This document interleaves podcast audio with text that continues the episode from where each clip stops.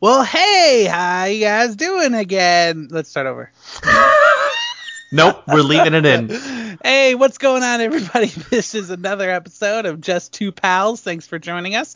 Uh, we are just just two pals. We're just a couple pals who talk about movies and comics and video games and oh, what whatever. We talk about whatever we want. Boy, buddy, So- you forgot to say TV shows. Oh, TV Yeah, shows. I'm furious. Those bad boys. Yeah. Um, oh, Bad Boys. I like that you said that. We love the movie Bad Boys. We're all about Will Smith. We definitely love Martin Lawrence. Um, Who doesn't love Martin? They shouldn't. Anyway, here with me, my best buddy, my second-hand guy, the uh, pal number two, as he's commonly referred to as, uh, Johnny. How you doing, Johnny? Hey, buddy. Thanks. Uh, thanks for having me here. I really appreciate it. I'm You're doing all right. How are you? I'm hanging in there, pal. I'm hanging in there. Yeah, it's tou- tough to be pal number one, huh? That's what they. That's what they You always know, say. That's what they always tell me, at least. Always. You know what I mean? When you're top, when you're top heap man, it's what can you do? You know. Well, definitely, if you keep considering yourself the top heap man, I'm sure For it's. sure. I'm sure And I it's do. difficult. and I will. So, buddy, we have an episode that we're doing today. Today there's an episode, yes. Yeah, that's um, right. If you're joining us here, there's definitely an episode, and you're about to listen to it if you're joining us here. So we today, um, well, we should say we we just came off seeing Suicide Squad this weekend, Mhm. so we obviously want to talk a little bit about that. Yeah, we um we, we we're kind of battling as to what we really wanted to talk about most, and what ended up happening actually what worked out really well is um Two Broke Geeks. They were doing an episode about Suicide Squad, and they were doing a whole episode of it. And we thought, well, that'd be great. Why don't we, you know, we'll pop over there. We'll give our opinions on uh, Suicide Squad. You'll really hear like our review of it, um, and maybe uh, our plan is to go a, little more in depth. Um, but we wanted the show to be more about focusing on maybe some bad guys or some bad guys gone good or anti-heroes. Um, I'd say anti-heroes, even anti-villains sometimes. anti-villains, yeah. You might call them. Yeah, yeah. Because Yeah. I think there's we we do like that dynamic of the anti whatever, but uh, tend to I've noticed a couple of the ones we like a lot are kind of more like anti villains even, who are there are villains, but they definitely have some genuine causes. Uh, but then we also like the heroes who do some dark stuff, right? So it kind of goes both ways. You definitely explained it to perfection, buddy. Well done. And I Well always done, do. well said. and I always Well, you always try, and most of the time you succeed. This time you did. I'm, This time I'm it very worked out. happy. This time it time's fine. works out as it does every time. Well, as it does mostly. Yes. so uh, def- I mean, if you if you want to hear our thoughts on Suicide Squad, I you know we don't we won't tease you and say listen to the end. We'll tell you about Suicide Squad, and then say well we're only going to tell you a little. Like you know we'll get into it. We'll we'll give it uh, we'll give it our all. Um, Sure. But uh, the primary focus on this episode will definitely be talking about anti-heroes, anti-villains. Um, if you want to hear more of our expanded thoughts on Suicide Squad, you can check out the Two Broke Geeks podcast uh, when that comes out tomorrow. Mm-hmm. So anyway, buddy, um, I got a couple of names here I definitely want to go over, but let's start. Go on, drop Just- some names on me, buddy. You know what I'm gonna do, buddy? Is pal number one. I'm gonna go ahead and I'm gonna extend to you the offer to list your first characters. Pal number two. Who do you want to talk about first? Well, buddy, let's I don't let's I'll I'll get it right out of the way because he's one of my favorite characters of of them all, pal, and that's uh oh man, now I don't know which one to say. Uh oh. uh oh. This is why you're pal number two, buddy. You're I'll tell you there. no, I'll tell you what, buddy. You know what hurts me is that a lot a couple of these characters are some of my favorite of all time. So so I didn't want to intro and The feel best. misleading. Anyway, I want to talk, let's talk about Red Hood, buddy, because he's one of my favorites. I know you love Red Hood. I knew he was going to come up, buddy. Did you you? knew this guy would come up. Know, you. I told you that I recently rewatched Under the Red Hood. Did you get a chance to do that? I did, yeah, yeah, yeah. It's one of my favorites for sure. It's and it still is after seeing it again. It's it's definitely up there. It's I'd one of the best. All the animated movies DC has done, Red Hood, Under the Red Hood is probably my favorite. Yeah, and you know what is cool about Red Hood is it's not one of so you know how like Dark Knight is, uh, Dark Knight Returns is definitely one of those panel for panel type recreations. Yeah. Um, Red Hood's definitely not. Like, there's a lot of stuff, obviously, that's right out of the book, but they added in a, a bunch of stuff um, to make the movie a little longer and stuff, I guess. Uh, that wasn't necessarily in the comic, but it all worked. um, it definitely didn't suffer like sometimes, unfortunately, movies. do when they add stuff in. Yeah, yeah, but um. Yeah, I mean, at least wasn't Batman didn't shot. bang Jason Todd. No, well, I think he might have in the deleted scenes, but. but right, yeah, he uh like like they like they did it like Bruce Timm was in charge of that bit there and they're like Bruce you know we're definitely we're definitely trying to set a precedent moving forward with our animated movies and we, we, think want this to might be- shock people. yeah Right. we don't we don't need this much Right, we need to give people Come to think of nightmares here. Is what we want to do. Is what Bruce Timm said. and one of the greatest things about the Under the Red Hood story is that it gets the character of Red Hood so damn near perfect.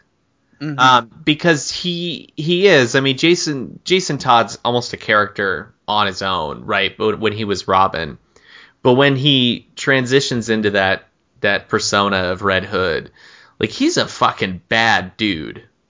Yeah, and, and honestly, it, it it takes the whole progression to get you there too. It is the there is definitely an an appeal of the whole fallen Robin um aspect of it, you know. But uh he's definitely I mean he's definitely not my favorite Robin. Um no, who's Tim Drake, by the way, is he case wanted to know. Uh, some people, yeah, I think some people they he as might be their Jason Todd, buddy. You think that Jason Maybe. Todd Robin? I think so, buddy. I, I think so, because he's kind of like the one of the he's like the rough one. He was always the one going a little too hard and stuff, you He's, know. being, he's a real jackass. He- yeah, he's a real jerk. He's the- he's stealing a- tires and He's a shit. real asshole. He's the kind of guy who would jump in right in the middle of his buddy's uh, conversation and say that we forgot to do the audible wheel and we're gonna go ahead. and Oh, he would love doing that. He'd love to interrupt his best friend while he's in the middle of. Uh, He always does. He guessing always about does that. Characters. So let's go ahead and spin this ru- this uh, this wheel real quick here, buddy. Uh, no sound effect, or you got a sound effect for I it? got one. You got one. All right, here we go. And spinning. Pretty good. Buddy, I love it. Yeah, yeah, yeah. Good, It's pretty very good. good. Yeah, it's Uh, I want to just correct one quick thing you said. You said we forgot. I distinctly remember that you forgot, and you rushed me right into this you know, whole decision making process. you, you, buddy. It's a real Jason Todd move to go to go pass the buck like that. Real se- great segue there, buddy, because I want to talk a little bit about Jason Todd. You know what? We have been talking about him. Anyway, we'll get right back to it. Um, what was I saying now? Threw me off. I was saying that um, He's your he's not your favorite Robin. Tim Drake. my favorite. Robin. People like him as Tim Robin. Jake's my favorite Robin. Some people might like the guy as Robin, but he's not my favorite. But it does take all of that, him being Robin and and everything to uh to bring that character like to to what it is and why we love him so much. But um but what you said, no, yeah, he is a bad dude. He's he's not a good guy.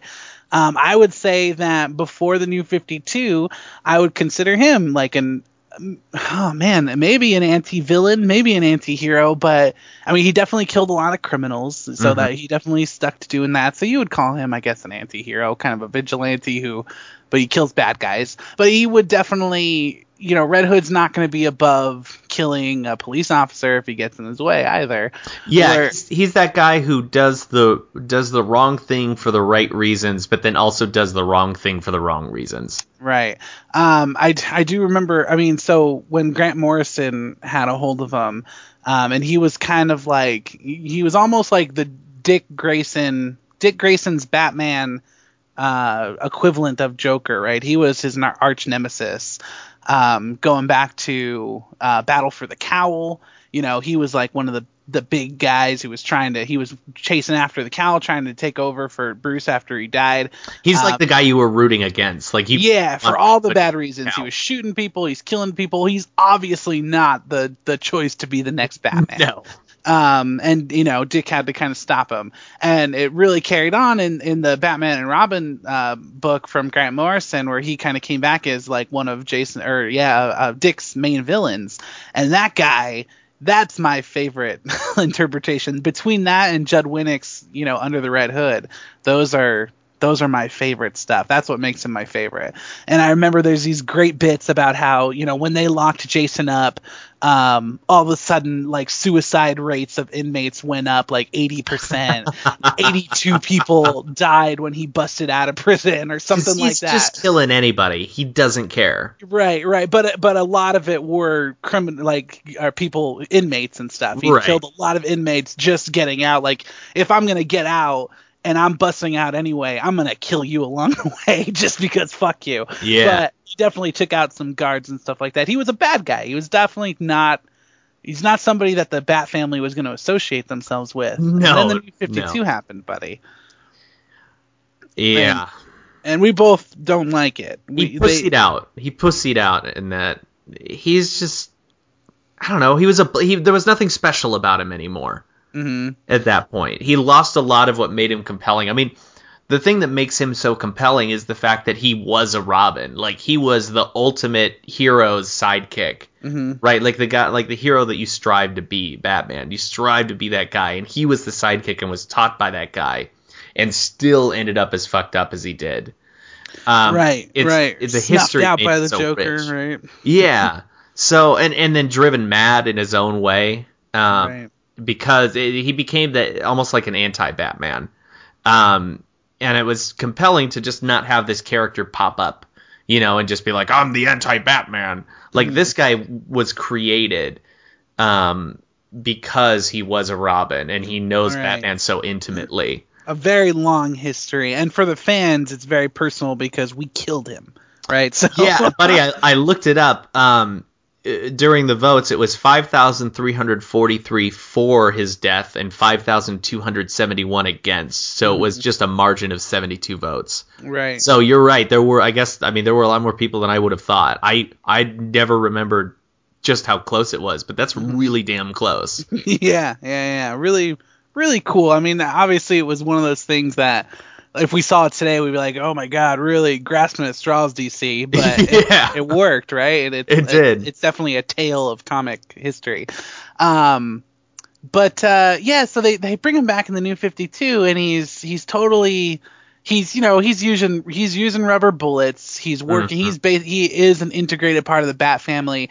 Even though Damian does mention a lot in the beginning, like you used to be a murderer. I don't fucking trust you, you know. But um, but he does he doesn't do that kind of stuff. And like it seemed like he didn't do that many bad things, right? Like there wasn't a. It doesn't seem like the things that he did that we know of happened in the new 52. So all that got taken away, and all of a sudden he's just like this good guy who just happens to shoot people every now and then. Yeah. But for the most part, he's using rubber bullets and shit like that. So it's like he may as well be Robin with Nerf guns. Like that's, may well. Like there's no difference, right? It's like you said, he's wasn't he's not special anymore. Yeah. Um, and that's a bummer to me. I don't like seeing like as much as I love images of all the Robins together and him being there. I I really don't like that he's an integrated part of the family now and not this really bad dude. I don't know what's gonna happen in Rebirth, but I hope he goes back to normal. And I feel like it was a it was just trying to get new fans doing that, right? I mean, it's they they were trying to cater to a to a population of people who like they're like, look, this guy is a hero, right? But sometimes he's a little naughty. you know, instead of just being a bad dude who sometimes was a little good. Yeah, yeah, definitely. Yeah. And, and you know what is sucks about it is we'll probably get into it more when we get down the line because there's one that's going to be on, be on our list that's probably top two or three favorite characters of all time. Um, and it's a stark difference because Jason didn't have this redeeming story No. that brought him into being this new you know squirt gun robin he he was he didn't have he didn't go through anything that we were like oh man he really came through that and he's a better guy for it he just got retconned into this better guy yeah. so maybe that's why it made me so angry and then it was and then it seemed like DC was like, "Oh, we can't have a Red Hood book unless he's got 14 fucking friends helping Yeah, him." yeah, yeah. he definitely the leader of a team. Right, right, right. And definitely exaggerating there. He only had two people, but there's been like It's four different books, right? There was the Outlaws book, and then there was the Red Hood and the Arsenal book, and then now there's this other Red Hood book where he's got fucking Bizarro and who's the other one he's with? I don't remember. I can't remember. It's Bizarro and somebody though. It's, we uh, should like probably know this. Woman kind of villain, right? Because it's like the anti, um, it's the anti Trinity. Yes, yes, something like that. I'm gonna look it up. A- you- anyway, yeah, yeah. Um, I don't know what's gonna happen with that. I but I feel like I'm not gonna like it. We'll see. I mean, I'm giving everything in Rebirth a shot because it's been so good. So Mhm. we'll definitely see what happens. But it's just like the. It seems like oh, it's like- Artemis. Artemis. Okay, yeah. It seems like Grant Morrison and Judd Winick they won't touch the character anymore. Not that Grant Morris uh, they're doing a lot of stuff anymore, but why why weren't they tapped to do these books? Like even in the New 52, I remember Judd Winick had like two or three other books, and it was like, wait a minute, why is he not writing Red Hood? That doesn't make any sense to anybody. And it's almost like if, if they said like, "Hey, we're not doing that, Jason. We're just gonna make him this new guy," and everyone was like, "Well, then fuck him. He's I don't care about him yeah, anymore." then no, thank you. Because I don't, and he's one of my favorite characters. It bums me out, buddy. Well, he's he's definitely toting some pistols. Um, He's he's got real. Look, they look like real bullets. They look. He looks like he's shooting people. yeah, I hope so. Yeah. I, I'm Um, okay if they tone it down a little bit because I know they want to make him accessible, right? Right. And it's got to make sense with the new 52 because this isn't a retcon, Right. you know. So he's So- not going to be the Jason I want I probably ever again. hopefully there's a middle ground. Hopefully there's a way to Right. be okay with it. But I I agree with you. Like they sterilized him. Yeah. Like he got neutered. Right. and sure. and just out of nowhere. You know what I mean? It wasn't like, hey, we're you know, prepare yourself because you're gonna lose your balls. right, right, right. Was They didn't give me a treat. They didn't set put me in a nice room with nice music, or for him, you know. Right, right. any- any of that stuff yeah, it. Jason Todd is who you mean, not you, of course. Yeah, not me. I'm not Jason You Todd. I'm not giving away my secret identity here. yeah, yeah. Um, yeah, Yeah. yeah, yeah, definitely. It was just right away. I will say this though, his uh his suit, you know, when it went to the new 52, I I loved his suit when Oh, we first got the images of it. Yeah. Um, I dig that with the jacket and the bat on his chest. I'm I'm fine with that because Jason always symbolized the bat still, even when he was this villain, and it was almost kind of like he was making a mockery of the symbol. it was a giant middle finger to the whole Bat family. Yeah. But he definitely repre- I mean, he wanted desperately to be Batman. He really legitimately wanted to be Batman. But uh he's, he's just he wasn't supposed. This guy could be Batman. My Jason Todd cannot be Batman. Yeah. Right. Yeah. Um. What do you think? What did you think of him in in the um in Arkham Arkham Knight? Boy, Since that's it was real- the story, right? That- Spoilers for Arkham Knight here. Spoilers for Arkham Knight. Uh, I don't know, buddy. You know I'm you know I'm playing through it again. I, I haven't actually played it since the last time we talked about it, uh, so I haven't progressed anymore in the story. But I remember I remember being disappointed and being like they they didn't make it any secret, right? Like anyone who knows Batman, or at least anyone who knows Jason Todd, Mm. uh, or the character of Red Hood playing that game would know from the beginning. Oh, this is their interpretation of Jason Todd. Yeah, call everybody called it from the beginning. If they've Yeah. ever read the book, if they've ever re- watched the movie, they definitely called the story. And this was just that version's telling of that story. Yeah. So I am fine with that. Um, I don't he's understand- badass in it. I don't understand. Just make him Red Hood then.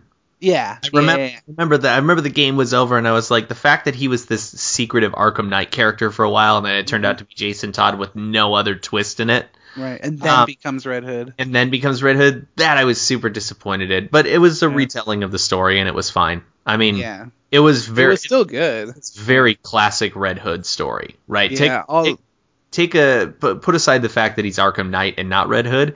It's the it would turn out the exact same way. Yeah. And uh, his outfit in that is super badass too, um, especially the one from the GameStop uh, DLC, the Red Hood DLC, um, which I think you said you hadn't played much of yet. But oh man, I love him in that. He's one of my favorite parts. Yeah. So um, and that that to me that Arkham verse Jason Todd, that's very much I feel like my Jason Todd. Dude, you he know? totally killed people in that. Yeah. Like that was that was the that was the dark gritty version of Jason Todd that everyone loved and wasn't dark and gritty to try to be dark and gritty. You know what I mean? That was just the character. it was a 20 20 some odd year like solid progression right Yeah. and then just like zip we're gonna change it for this Mhm. um and i definitely liked the there there's always there's been two like two different things like either he got thrown into the lazarus pit and that's what made him a little off off kilter Yeah. um or they always go with the superboy prime punching the wall of reality my favorite dc moment Yeah. of all time yeah, no that's um that's great. yeah yeah Super so great. either way, it's cool that something happened to him to make him a little little nutso when he came back. So, um, but yeah, he's a big part of a lot of my favorite books. Under the Hood, Hush, the Batman and Robin by Grant Morrison. It's Mhm. he's definitely been the center of some of my favorite storylines. So one of my faves, buddy. I totally agree with you. I really like him. Obviously, I don't like him as much as you do. You love him. Love him. Um, Uh, who's uh, I've who you got on your list? From DC, I got another one from DC. You're gonna like it. I know you're gonna like it. I should I should actually preface preface. We're sort of taking some liberties with the whole anti-hero, anti-villain label. Sometimes we're just picking villains that will sometimes do good things occasionally. You know what I mean? Or Well, I think or that's in the vein of how this movie, uh, how Suicide Squad's being received, because um, Harley's being toted as this anti-hero, um, which is kind of why I wanted to do this episode to talk about that too. Um, Harley's never really been an anti-hero. Har- Harley is, is a villain who sometimes thought she could do some good, but never really followed through with it no. um, until the new 52 when she did start do you know she kind of started She's being really broken away from Joker now, and she's she's got her own stories going on, Which i don't like anything It's- about harley anymore And I'm sure there's a way to do it successfully that everyone would be happy with, but this Yeah. jump right into it, I'm not on board with. Yeah i definitely don't care about harley anymore where i used to love harley and that's why um, just a, a little sneak peek at our suicide squad's talks I, I think she captured what i love about the old harley um, and that's why i liked her performance so much margot robbie i should say Yeah. Um, while and while they did tie in some of the New 52 origin, like with the VAT and stuff, um, they did it better than New 52 did it Way better. because New 52 took away her choice completely. He kind of like throws her in there, yeah. and then she kind of flips. In this, she would like they made that point of her of him saying like you know you have to say that you will do whatever I want or whatever it was. She was already it was totally committed. her choice. Yeah, and then she jumped in herself, right? If I remember. Yeah, correctly. yeah, yeah. Yep. So, she fell um, back. So, So- I felt the movie did it better than New 52 did it for sure. I agree. So I guess in that vein, like another thing we'll focus on are characters who do bad things, but but for what they perceive as the right reasons. Ah, yes, buddy, for sure. um, those are some of our favorite characters, and Yeah. the one I want to talk about now is Sinestro. oh yeah, I didn't even think about Sinestro. because Sinestro is like that ultimate villain who does 100% the wrong thing the wrong way, Right. He truly believes what he's doing is right. He like he really truly thinks gonna- he needs to lead the Green Lantern. right, He really definitely thinks, he's gonna save the universe. Yeah, he thinks And- he thinks that it that the universe requires the order, not protection right. and he's the only one who can provide that order. Right. Um, we really started to get super deep into Sinestro um, towards the end of. Uh, um, or when was it? When when was the story when I mean, he? pretty much all through Geoff John's John's run. yeah. Um, definitely towards the end of the last universe, and even in New 52. in New Fifty Two, he had a um, solo story, didn't he? Yeah, yeah, yeah, which was really good. Super and good. the way Je- I, I know we're probably going to talk about um, Geoff Johns exiting of Green Lantern, Mhm. but around there was probably one of our favorite Sinestro times. And um, that was that was the time he absorbed Parallax yes, um, and Yeah, took out the Guardians. And right, right, right. Totally thinks he's justified in doing that, and Yeah. the, and the it's weird. He's such he's such a complex character that he knew in in his mind he knew doing that was the right thing, but in a way he was super bummed out because he knew he was gonna upset Hal. He knew that what he was doing was the right thing, but Hal was gonna be sad, and it was almost like he was disappointed to tell Yeah. Hal, "Oh, I already killed them." I already did it, yeah. And Yeah. and you knew Hal would try to talk him out of it, even though Hal knew that's what needed to be done. Mhm. But that's the thing, Sinestro will do what has to be done, no matter how shitty it is. Mhm. um he, he'll get it done but uh but yeah he, like you said he, and that was a cool thing about his original um his original origin too like in in this day and age when back in the day when we had you know, um, a lot of these like I want to take over the world megalomaniac type villains. Then we had Green Lantern um, going to this planet and seeing where Thaal Sinestro was from and seeing these atrocious things that he was doing. Mhm. But Sinestro never said like I just want to rule these people. He just really thought that's what they needed. Yeah. he really And, and in a lot of ways, he was right because He when- was right. When yeah, he, when he easy. lost control of his planet, it ended up being destroyed. right. um, they they did wasn't there like a civil war or revolt on their planet after he after he stopped yeah, I think Green a lot Lantern? of them turned against the Yellow Lanterns as well. So, yeah. So then- yeah, so I, I always I always really gravitated towards the fact that that he um he thinks he's in the right. yeah, Uh, and he always does. It's kind of like that Joker thing. Joke. Oh, excuse me. Joker thinks crazy is the way to be. That Sure. everyone should just be crazy. That it's crazy to not be crazy. Just let go of your inhibitions. And and Sinestro like truly believes that nobody understands order like he does. right. So he needs to be in control of the situation. I really, really like that his his um being cast out of the Green Lantern stem from the fact that after being a Green Lantern so long and seeing that all he's doing is putting criminals in prison and then they break out. You know, it's like Batman. It's like what everyone says to Batman. Why don't you just kill the Joker? Like Sinestro at a certain point was like, you know what? I'm not fucking with this shit anymore. Hmm Like I'm just gonna kill the bad guys I think need to be killed. My planet's in chaos. I'm gonna make sure it's not in chaos anymore. Like he's um he really started to almost embrace that kind of protector role towards the end of the Green Lantern run when he absorbed Parallax. Yeah. Um, again, That- doing the, doing was a terrible thing, but Right. because in the end it did lead to greater good. Yeah, it's what everyone needed, and uh, and I know there's a, some great stuff like even in Forever Evil, um, he was one of Oh, the, he was the end, so he was great in really Forever cool. Evil. Um, one thing we both loved about the end of the of Geoff Johns John, Geoff Johns run on um, Green Lantern was that line that Sinestro gives to Hal about how the real tragedy of their story is that they are really best friends Yes. and they just don't they're just from two different yeah. ways of thinking you know they'll never be able to to really do things together two but they completely v- vastly different ideologies. but he does see them as friends and i think that is is really cool um, I remember that was one of the first things we talked about. yeah After- when the book was over, we both read it, we talked, we were both like, "Holy shit, like this dude, like Sinestro really does know that they're friends. Like even Hal knows that they're friends. But I almost feel like Hal resists it more than Sinestro because because Hal's a, a good guy and Sinestro's a Right. bad guy. Why would Right. you want to be friends with him? But it's that it's that kind of great. It's not as expanded as like uh, Xavier and Magneto, sure right? But it, but that that always has kind of been there. Like there's always been that respect between the two of them. But I would definitely say more from Sinestro than from Hal because Sinestro can accept that people don't agree with his way of thinking, and Hal can't. It's it's almost um, it's almost like when you look at it like that, like Hal's being irrational because Yeah. Sinestro can at least say, "I understand. None of you see the way see things the way things I, the way I do."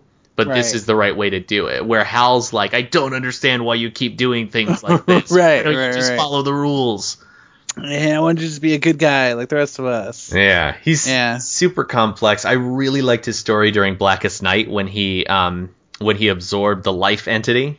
Mhm. And at first he was rocking shit, and then and then just and then he couldn't control it.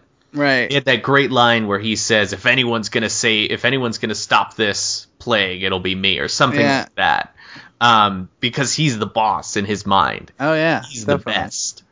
Yeah he's got that ego and it it always plays well he's just he's just cool to to see him be be kind of like that you know to just take charge when nobody Mhm. wants him to And he's also one of those characters who who wasn't destroyed, or at least I guess not destroyed is maybe not the right word, but we, we weren't disappointed with what happened to him when New Fifty Two happened. I mean, unlike Red Hood, yeah Sinestro was very much intact, but that's Yeah. pretty common for most Batman and some Green. Well, mo- sorry, most Green Lantern and some Batman stuff. I'm gonna say definitely Green Lantern. I we always have that that argument about Batman because I feel like the fact that every single member of the Bat family got changed.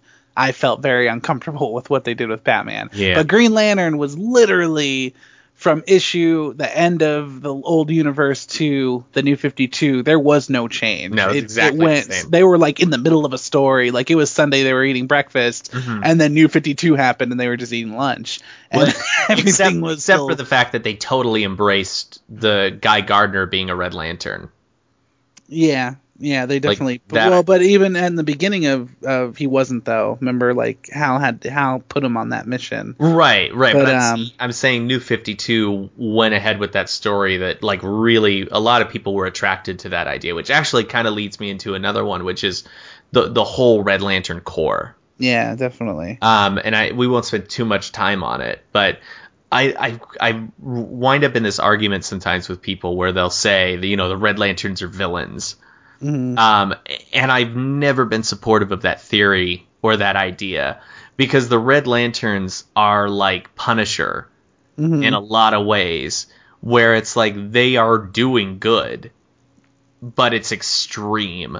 You know, Yeah, it's like right. it's like um, and it's almost for selfish reasons too because it is that rage is a selfish feeling you know what i mean um, but it is definitely they're, they're they're going after people who deserve it i mean at least in in my eyes so well, yeah. sometimes it's extreme. I mean, it's that example of you know, if you steal an apple, you get your hand cut off. Like that is Right. what they do. You know, it's almost like if you lie, that that is grounds and means to kill you. Um, so it, sometimes it's a little extreme, and that's certainly why they come across as villainous. And there have been stories when they've been villains, but that's because their motives, their their agendas have Yeah. been, you know, there's an end game to what they're doing. right i mean they definitely are introduced as you know an antagonist for the green lantern so Mhm. they're obviously portrayed as v- villainous and very bad and mean and stuff but when you do get to the heart of what the red lantern corps is it is a very you know i mean it's not noble i guess but eh, it's There's like yeah there there are noble behind reasons behind it yeah, Yeah, like Atrocitus, I want I, I read uh, one of their stories where he gave this speech about why it is they do what they do, and um, it- their emotion is a very volatile emotion, and that's why things get as extreme as they do. That's why you get your hand cut off when you steal an apple. That's why you lose your life when you when you lie to your best friend or your wife or something, because emotion is because it is an extreme and an overpowering emotion.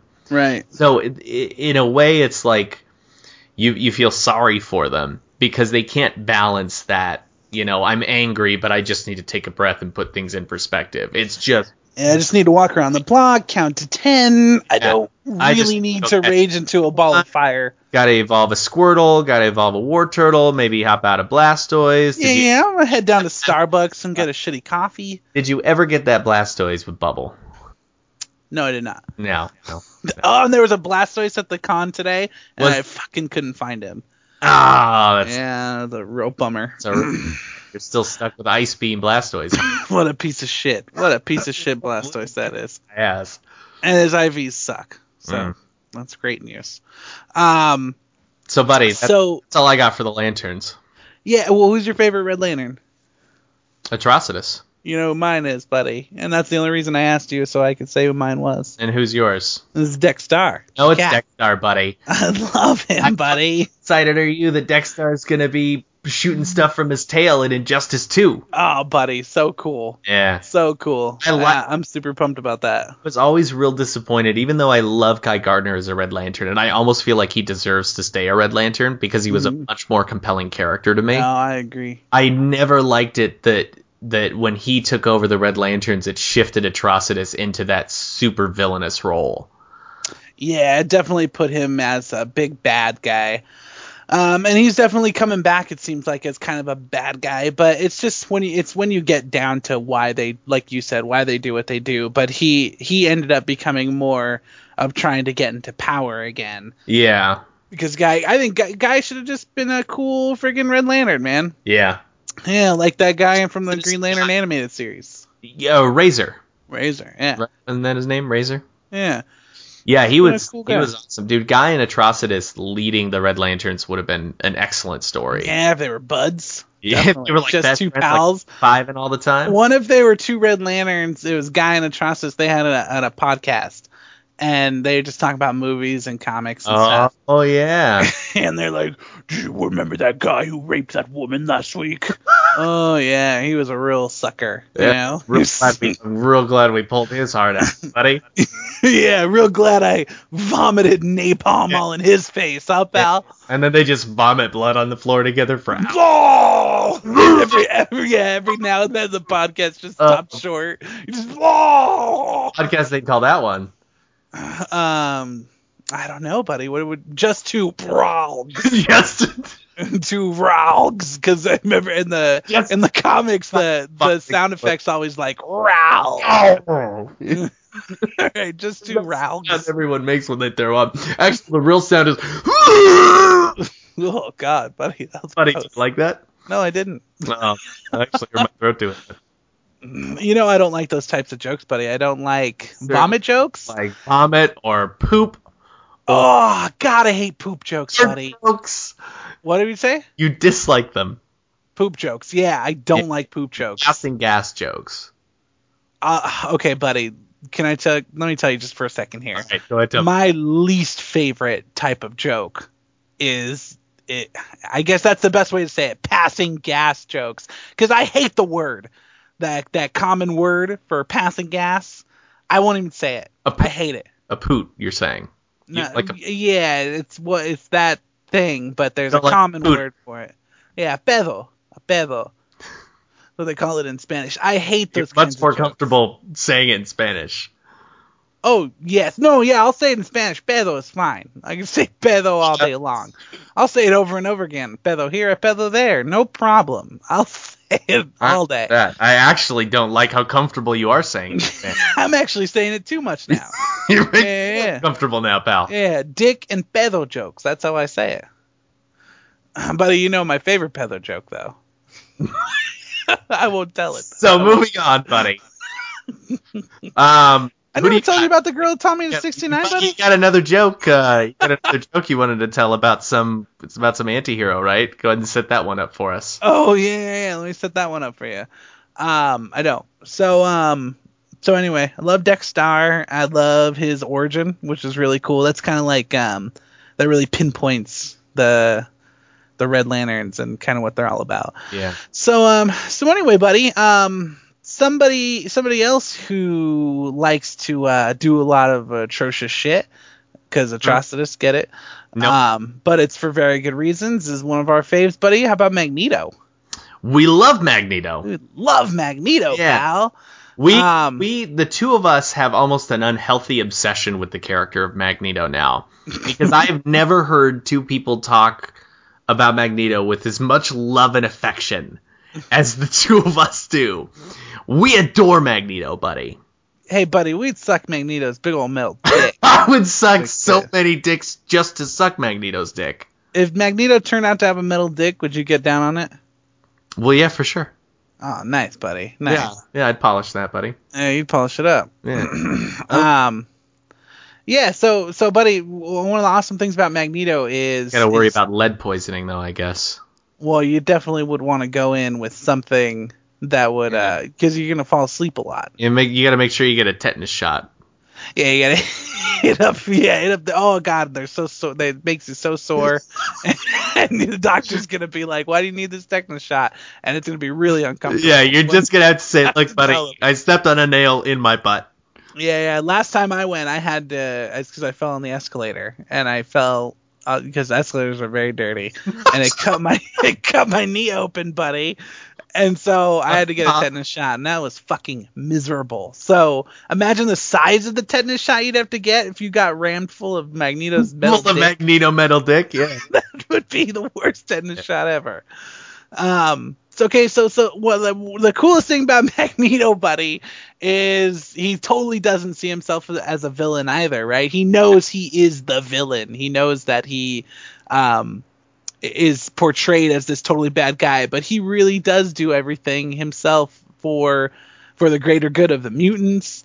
Um, you know, he wants to protect the race. He's very he's all about his race and the mutants, but um He's that. He's. The, I've always liked that analogy of um, Xavier is Martin Luther King, and Magneto is Malcolm X Right. because he's Right. because he's he's an extremist Yeah, It- definitely. to to the extreme. Right.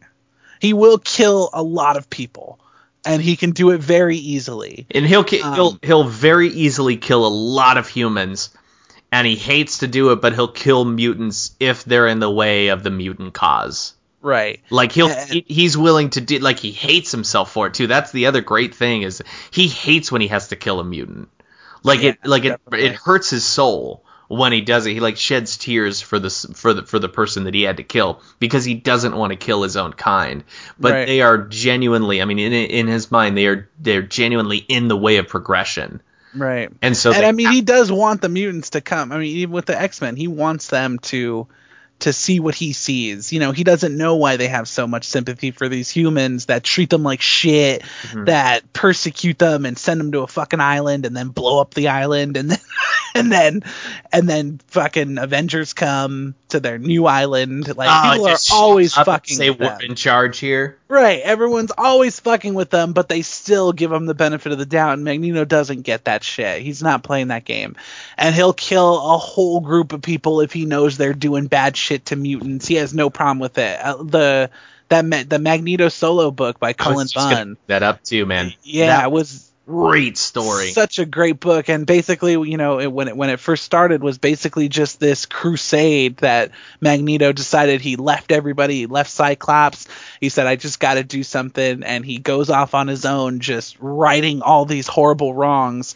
I know he finds like like you know, just one example, he finds like this um, compound that's like testing on on mutants and stuff, and torturing mutants to test on them, and he takes out the entire fucking building. Mhm. Um, and I, love know killed those dudes with the paperclip. Oh, I was just about to That say, yeah, that whole scene, so and which cool. remind, which that's what that scene in uh in uh, uh Apocalypse reminded me of. Yeah. Kills them all with what was it? Um, what does he kill them all with? It's Oh, it was the it was the neck. It was the the the chain. The neck. yeah, the chain. There you go. That reminded me of of killing all those guys with just a paperclip. I think that's so badass. He's, Yeah. he's so cool. Um, but he's you know he's doing it for the right reasons. He he's I uh, he's the guy who is is always gonna do whatever it takes, and if it's wrong, it doesn't matter. Yeah. And that's why he is the villain to the X Men because they are all about doing the right thing and trying to get along and protecting lives, whether they're human or mutant. He um he does not share that affection for No. people at all. He he's the character who's willing to accept that burden. That he knows what he's doing is hard. Right. Um. But, But that's no one else is is. doing it. Yeah. So he just has, to be the one. The, I always, uh, we always really like love that relationship he had with Xavier. That he has so much love and so much respect for Xavier, but they just don't see things eye to eye. Right. Um, They never will. it, and it pains it. I, I I love the fact that it pains him so much when he has to fight Xavier.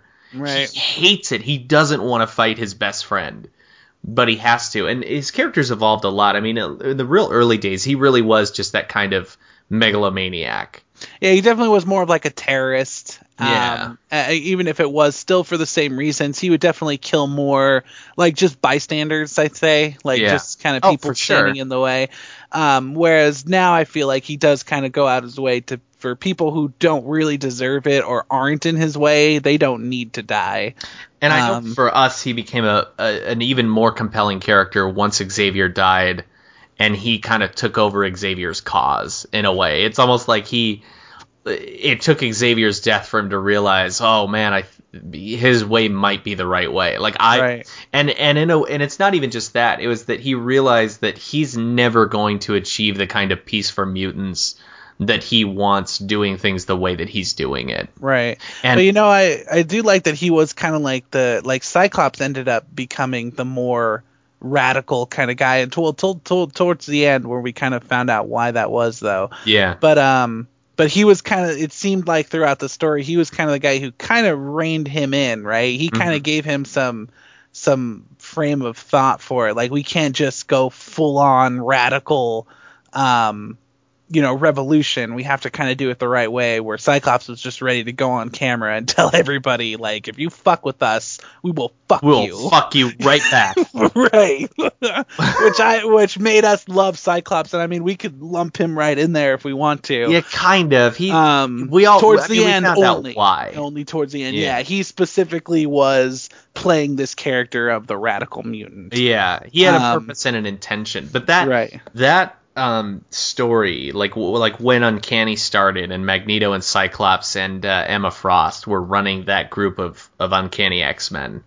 Um, that is that was the time. I mean, I'd always liked Magneto, but it was seeing that story, and it was like he was trying to repent for the stuff that he had done, and he was like he was Cyclops' right hand man. But he was also the voice of Xavier in Cyclops' ear Yeah, exactly. Yeah, and definitely. and it was such a it was such a twist on the character. Um, but they were still on the outskirts. They were they weren't the proper X Men. No. still right. They were No. still the guys. Every the news wanted them dead, or you know the the country wants them dead. Shield wants them dead. Um, even the X Men don't want anything to do with them. oh, they hated Cyclops Yeah. at that point. Oh, Right. it, it was- it was so disappointing. The, the because as readers, like we knew, like we understood what had happened, why Cyclops killed Xavier, like why he why he decided to become a little bit more radical. I mean, it was fleshed out later on. Especially when he started to get more extreme, that was when Right. he started questioning, like, what's his motivation here? yeah. Um, Well, it does. It did seem like you know we know that, and and it seemed and everybody knew the Phoenix took him over and he killed Cyclops in that rage that was fueled by the Phoenix, and then everybody kind of forgets that he didn't really do it. The Phoenix did it. So when people ask him if he's sorry, he's like kind of like, well, I don't need to be sorry. I didn't do it. It's yeah. Like, right, I, I'm sad that he's gone, but Right. it wasn't my choice to kill him. Right. I remember we used to bitch so much because characters like Wolverine would be like, "You got some nerve showing up here," and we're like, "You've killed fucking thousands of people people." have you killed right today? you killed a guy because he fucking stepped on your shoe at the bar the other day. this is a Nike pub. It was so it was so frustrating. This is a limited edition Nike pub. it was um it was infuriating to like see that happening and it's weird to say that about comics right to see other characters say things like oh you did the wrong thing when when we as the reader are like no he didn't fucking wolverine are you listening to me Don't you? You were there. my name is johnny and i read your book on the happened. reg and i'm Right. telling you you're wrong Yeah. it was really really frustrating but um man magneto magneto's still one of the greatest i love the role that he takes now i, I mean the comics are changing i haven't followed x-men as much as i should recently because uh, well honestly the the, cyclops stuff ended um and the magneto solo ended so it was like what what else is there for me in the x-men world that's not going to infuriate me Yeah, I definitely think. I mean, definitely generalizations about these guys because we both have some catching up to do with the current state of a lot of these characters. Um, because we are playing catch up with a lot of these books. So, so definitely things are changing, and I'm, I'm sure some of them will be good. We'll see kind of what happens with the whole X universe. Um, but that'll take a whole episode for us to talk about the whole X universe in general. yeah it's going to be Um, but uh, definitely want to talk about Magneto because we we are uh, huge fans of him. So, um, anybody else, buddy? Who? Uh, well, there's definitely other else. Who, who's next Yeah. on your list? Who's next? Well, I um. All right, since we're on Marvel, I'll I'll, I'll jump to this guy. Dead. Are we gonna? Deadpool. Jump okay. right. Deadpool. Ah, you know, Deadpool's a whole thing to me. There's a lot to go into Deadpool. There's- Honestly, there's, almost too much to go into Deadpool. yeah. I, you know, I don't really know where to classify him. I guess. He's he's that guy. He doesn't have a classification. I feel like yeah. I feel he like does there's good no, things. He does bad things, but that's the whole point of his character. It's like just whatever mood he's in that day. Yeah, if Oh. something's gonna make him money, you know, I mean, I definitely Yeah. don't think he's gonna care. Yeah, that's that. He's the hard person. Yeah. to- There's not a whole lot to say about him besides like he's just a lot of fun to read. oh yeah. and like his movie was a lot of fun to watch. Like he's just a really entertaining character, and it's really interesting that a character like that who is so in the gray area 24 seven can can be that fun to read. Like it's Right. I think it's a testament to the writers that that they can get away with this guy who will shoot a civilian in the he- in the face. You know, because his Right. because his chimichanga was too hot. Right. And then like help a sweet old lady across the road. Sure. Yeah, yeah, yeah. And um and he might steal her purse after after he does it. yeah, you know what I because mean? he deserves a tip. Right, yeah, yeah, yeah. But Chimichangas um ain't free. yeah, yeah, they cost the bullets cost a lot of money. but um no, he's uh he's definitely like it's hard to say he's a villain, hard to say he's a hero, hard to say he's anything except out for himself, and that's fine. Um, but you know what it, it tells me though is that so many of these characters that people that the books and the movies change to have some sort of conscience, it shows you that they don't have to, right? Like Deadpool works so well because he's just irreverent. So why why don't you think that that is okay for him to for people to just be bad sometimes? Um, which It's is kind of fun. Like yeah, that's that is the point of the character is Yeah. just be fun and sometimes it's fun to be bad and sometimes it's fun to be good it's just fucking whatever Yeah, and to loop it into Suicide Squad, that's one of our beefs with Suicide Squad is that a couple of these characters are a little uncharacteristically good, um, and sometimes it seems like because the you know the movie wants you to like them more, Mhm. but we obviously like bad guys, so it's okay to throw in an occasional guy who doesn't come back for the final fight because he doesn't give a shit, like Yeah. Boomerang. Um, boomerang that's a that's a thing we'll get into yeah. we won't So, spend um, time on it yeah, yeah, yeah. We'll, we'll we'll try. We might get away from ourselves because we had a lot to say about Suicide Squad. But um, but I- again, um, I so yes, it's another one who should be on both of our lists and if he's and I, he's he's very closely related to Deadpool in a lot of different ways mm, I'm hoping you're gonna say him because if you're not gonna say him I'll say him right now buddy go ahead, buddy. Let's see it. Deathstroke Oh yeah, Deathstroke. There you go. Deathstroke for sure right I definitely feel like he's more walks that villain path, but he's he's kind of one of those definitely one of those uh for hire kind of guys too. He's he's the Um, character who will do literally anything for the right price, Right. and he doesn't care. I mean, he's got a code, right? It's like he doesn't kill kids. sure. Um, and I don't remember if he's got a code against women. Like I don't kill women, but I don't. I, I, def- I don't think so. Yeah. That doesn't sound I feel like he's killed plenty of women before. right. Where that sounds like dead shot. It doesn't sound like Deathstroke to me. Yeah, Deadshot. Yeah. Deadshot wouldn't kill a woman. I mean, they're they're pretty similar too. They'll kill pretty much anyone for the right price. They have their own little moral code in a way. Mhm. But some of the some of the great stories with Deathstroke and Deadshot, you know, would be that they're on a hit, they're trying to kill someone. I, I think it was was it Deadshot in particular that Batman uh, said you need to stop this, and he's like, no, I can't. I mean, they already paid me for it, so yeah.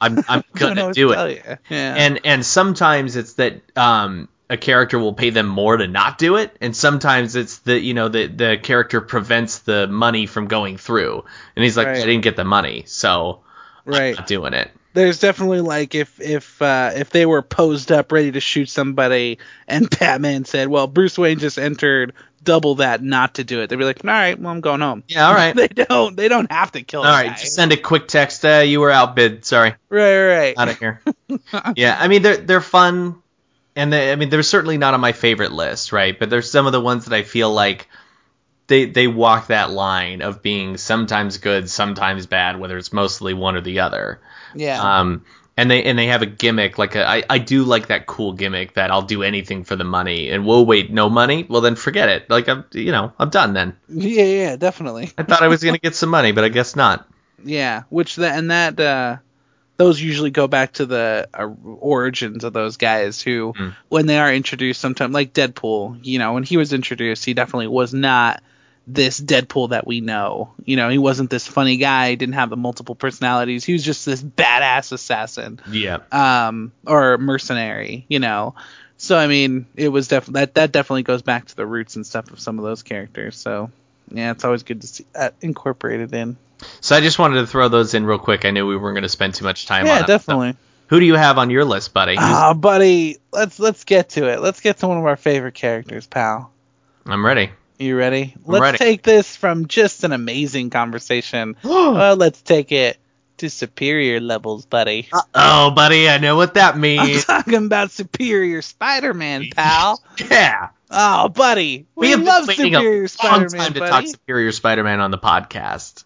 Like Yeah, we've we- talked we a little bit about it before. Maybe we maybe we've talked more about it than I think, but we fucking love Superior Spider-Man. and while everybody was hating on it, we were we were eating it up, man. Couldn't wait for a new issue to come out.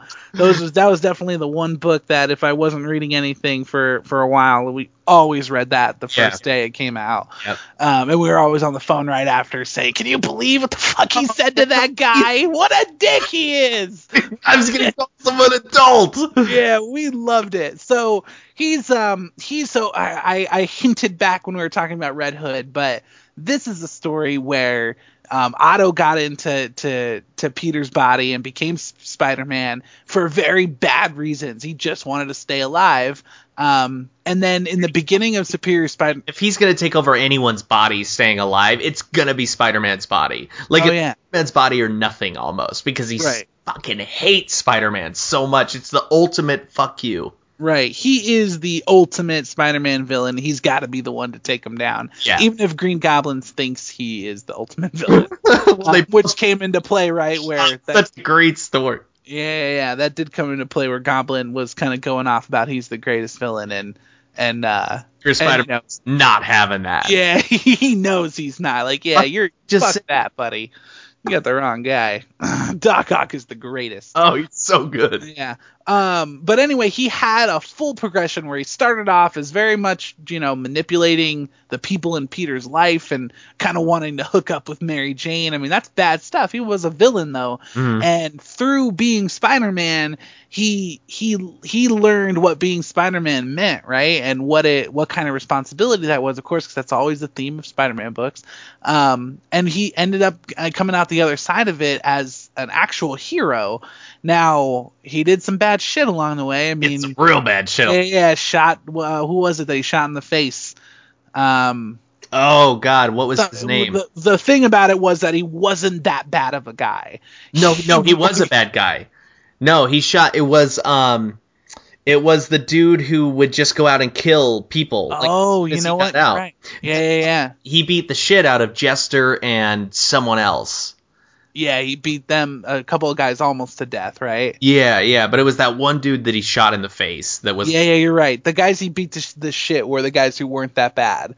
And uh, I wish I could remember who it was that he shot, but he he shot and killed a villain, and that was kind of one of these big turns where like, holy shit, Spider-Man just killed somebody, because he was not Spider-Man, right? He is not what people wanted from their Spider-Man, and that's why the fans were so pissed off because he's he's going around shooting people Yeah. and fucking up these villains left and right. But for all Um, the right reasons too. Like that was the thing. Like e- even even heroes. Ah, Oh no! Not in the middle of Superior Spider-Man. not during Superior Spider-Man. All right, let's do it quick. Um, audibletrial.com slash atomic geekdom. Get a 30-day free trial and a free book. Get the book thief or don't. We don't give a shit. But we do like the book thief. Check it out. You're gonna get a free trial, free book. We love all those things. Uh, it's like Atomic Geekdom. Audibletrial.com slash atomic geekdom. Get the book thief. Don't. Whatever. We don't. Check it out. Get it up. Truly do don't it care. to it. Let's see what happens. Nobody cares. All right. Here's book. I think we so, say. Yeah, it was, it was for all the right reasons. But yeah, yeah. Um, and and then he like even heroes, like even good guys, could at least see, you know, like they like they couldn't handle it because it was Spider-Man doing it. Even Punisher's like, the fuck, dude. Yeah, yeah. This isn't you, man. This is me. Yeah. I'm the bad guy here. Yeah. but but he was fucking up. Like uh, one of my favorite bits was when he went after Vulture, and he's like trying to get Vulture to switch, you know, to to just retire or reform. Yeah. just stop doing this, man. I'm almost begging you. Stop Right. doing it. And then he finds out that the Vulture's henchmen were all kids. Yeah. Fucking flipped. He flipped it. The shit out of Vulture. Oh man. He was such a great hero. He turned out to be the coolest hero. And one of the coolest things we loved too, buddy, was how shitty and condescending he was to people. Was an asshole to everybody. right. Everybody who had an opinion, he was just like, "Yeah, well, you're stupid for thinking Yeah. that because this is actually the You're way it is." the And- mind ever, right? Right. and when anybody had a, a plan, it was like, yeah, that's cool, but no, that's the wrong answer. this is the right I answer. already got and a this plan. is what we're It's my do. plan's actually already in effect. So yeah, yeah, it's already been happening for an hour. everybody's time just being here. Right. And I do love how he um the even with the Avengers, like they were totally just a pill to him. They were they were wasting his time. Avenger is. Yeah, yeah, yeah. Definitely I wasting to his talk to these people. Like you're wasting my valuable time. right. Um what about that that ep- uh when uh episode, the issue when um it was was it was Black Cat, right? Any Like Black Cat comes to the town. like face. Yeah, and, and she thinks, oh, I'm gonna have this flirty, fun fight with Spider-Man like how we always do, and he just fucking cold cocks her against the wall, right? And she's like, wait, She's like, what, "What the hell? And he's And like, leaves her there to get arrested. Yeah. Yeah. yeah, yeah, leaves her there to get busted, and which ends up launching a, a pretty cool little back and forth where she keeps coming back and she's like, fuck Spider-Man now. and even when Peter comes back, she comes back with all this force, and he's like, "Wait a minute, I thought we were like flirty and we like kind of liked each other." Hey, Yeah, yeah. right. I thought just the other day we were banging good. No, no. Um. Anyway, that was one of the best parts, buddy. Uh, when the the issue we we both loved. yes. Um, I think it was issue nine. Yeah. So that's when when he finally found a way to get Peter completely out of his head. Because before that, Peter was kind of like this ghost on the panels. He could hear him and stuff like that. But he um he completely pushed him out. And Peter was no longer part of the consciousness, and that's when he just took over. yeah. Um, and still, that's very villainous, right? It but he did it because he thought he was a more effective Spider-Man yeah. he he thought he was gonna really save did. He Yeah. really thought, look, if I continue being Spider-Man, I'm gonna make the world in New York and your life better. Like Right. things are better with me in charge. So I'm just- doing you a favor, Spider-Man, by being a better you. like I just have to do this. It's Right. better that I do it than you, so you gotta go. That was such a great issue, and I remember after we read issue one, and like the last panel was the spider was Peter Parker's ghost. We both went, ah, well now he's. I mean he's. We knew he was coming back, right? But at first we were like, well, it's gonna happen so soon. Like I thought he was gone. I thought we'd just get Superior Spider-Man Right. then uh, eight issues later, nine pops up, and it was such an amazing issue because it all takes place in Peter's slash Otto's mind, Right. They're Yeah. each other, and the imagery of first Spider-Man kind of rips off his his mask, his face, right, and he's got the Spider-Man outfit under it. Mm, oh, yeah. Um, and Doc Ock is in his original Doc Ock outfit with the green, you know, Yeah. tard and the and the tentacles. Um, and they're trading blows, and Spider-Man's kind of beating Otto down, and then and then uh, Peter's like, admit it, like it'd be better if you know I should have my body back, do the right thing, and give me my body. Yeah. And Otto's like, I will do the right thing, and he rips his face off, and he's Superior Spider-Man, Ah, and so fucking just awesome. fucking beating Peter down Yeah. to the ground. And Yeah. I mean, the stuff he was saying was legit. Like one of the things he left off with was, uh, remember he was doing surgery on that girl the issue before, and like his hand started to tremble, and he had to stop it. And he's like, he's telling Peter like, why, you know, why did you do that? And Peter says, well, because you're a villain and I have to stop you. And Otto's like, don't lie, I fucking know the truth. Mhm. Don't bullshit me, Peter. And Peter's like, because I wanted my body back Yeah. And and and then Superior Spider-Man walks away like into the light, and he's like, and that's why you don't deserve to be Spider-Man anymore. Yeah. See you later. Man, Oh, that was amazing. that was one of the the best comics I read that year. That Yeah. was- we loved that issue. It's- we I read it over and over again. Like I continually go back and read those issues. Oh yeah. They were so entertaining and so great. It's such a disappointment he doesn't exist right now. I Yeah. know there's a storyline going on where Otto is in the brain of the living robot, but Oh, is that what's happening right now? yeah, and and and there is a Doctor Octopus coming back. Yes. So I was actually going to bring that up. It, it's funny because, you know, I, I like Doc Ock. I mean, he was a cool villain. You know, I, I was always into him. But I definitely didn't love Otto until this story and now I love Otto and I and I li- I do like the imagery of Dr. Octopus a lot more now I think. Yeah. Um but if he comes back and he is just the old Doc Ock how everybody probably wants him, I'm probably going to go back to just saying okay, he's just kind of cool. Yeah. I I do want Otto the superior Spider-Man Otto, everything he went through and what is in his brain to come back as Doc Ock, if that's the way it's going to be. To be honest, I would prefer if Superior Spider-Man would just come back and have his own book. I love We've that so always much. just wanted that. You know what would be so great too is if he came back, right? I mean, it, there's got to be a way to do it. Clone a new body, you know, clone Yeah. Peter and take over that, I mean, something. And then for Peter to be like, "What are you doing? You sacrificed yourself. You gave me my body back. Why are you doing this?" And he's like, "Well, it was a it was a momentary setback, a momentary lapse of judgment. I sh- I could have stayed Spider-Man and saved the day just like you did. You know, like just Right, right. shitty again." Go right back to it. Yeah. was the best part about him is what an asshole he was, but how right he was like all the time. Right. It was right. so interesting. Yeah, Um, which followed over into the Spider Verse stuff where he he was in, um, because it takes place during kind of like the middle of Superior Spider Man, which is cool. Yeah. Um, but Superior Spider Man kind of got bitched in that. I mean, we You knew it could was tell the right you could tell the writers were like, We don't have time. We're not gonna deal with this other stuff. We're just gonna jump right Well, back to Peter I- being in charge. I do feel like yeah, Dan Slott wanted a specific uh, Spider or part or Peter story instead of it being a um, an Otto story. But and and I did read that originally it was written as um, he was kind of the main hero, and Peter wasn't as as much of the big deal. But Huh. they wanted to um, so it was more of an editor and Marvel thing that no, we have to have Peter come back in, in this big role. Because I think it was supposed to happen before Peter even came back, actually.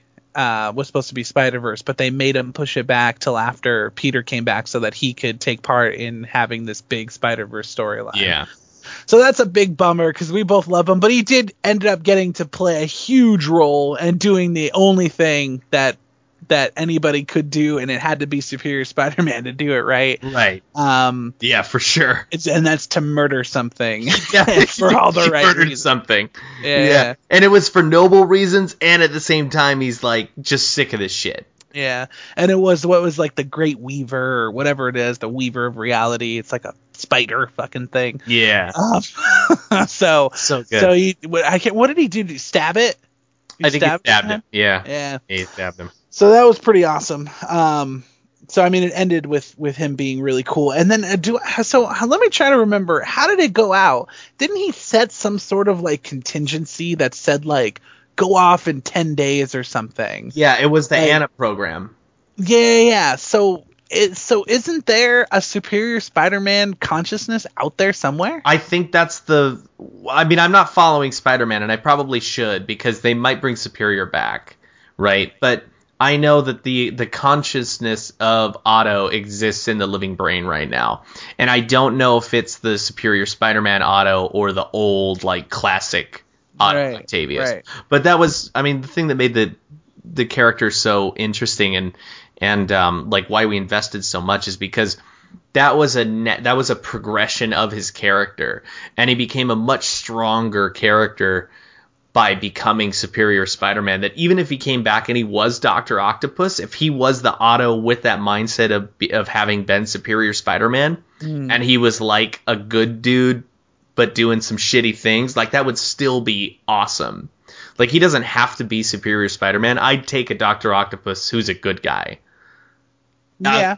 but Superior Spider-Man, there was so there was so much to love about him. There was so much to love about the fact that Spy, one of Spider-Man's like most most uh um frequent villains, you know, Biggest- synonymous biggest his his, arch his nemesis, biggest yeah. his arch nemesis, yeah, yeah, above all others, um, was took over his life and Yeah. was Spider-Man.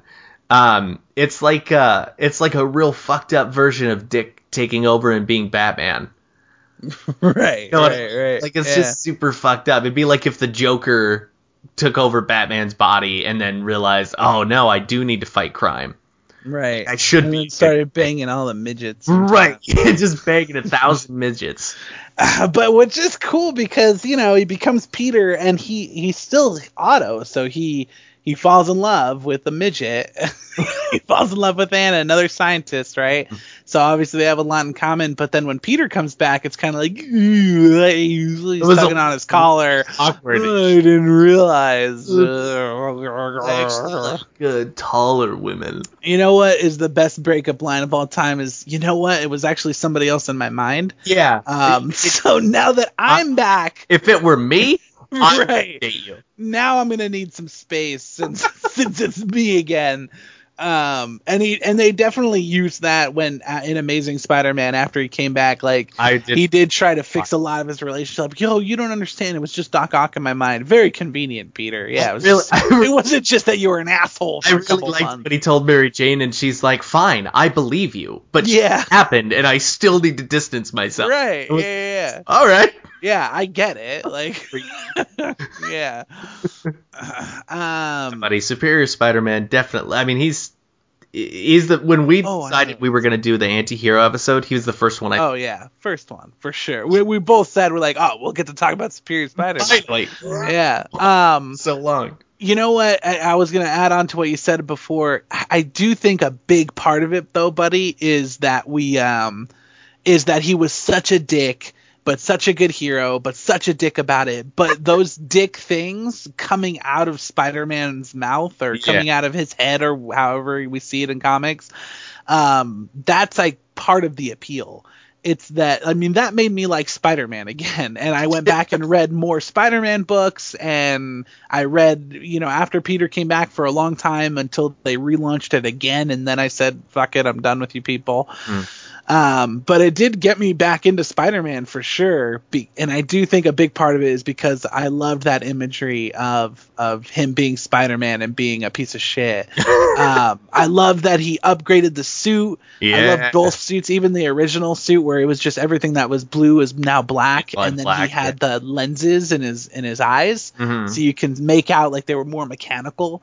Um, I love that look, man. Just So, little lenses. buddy, I'm certainly not saying that that's my preference.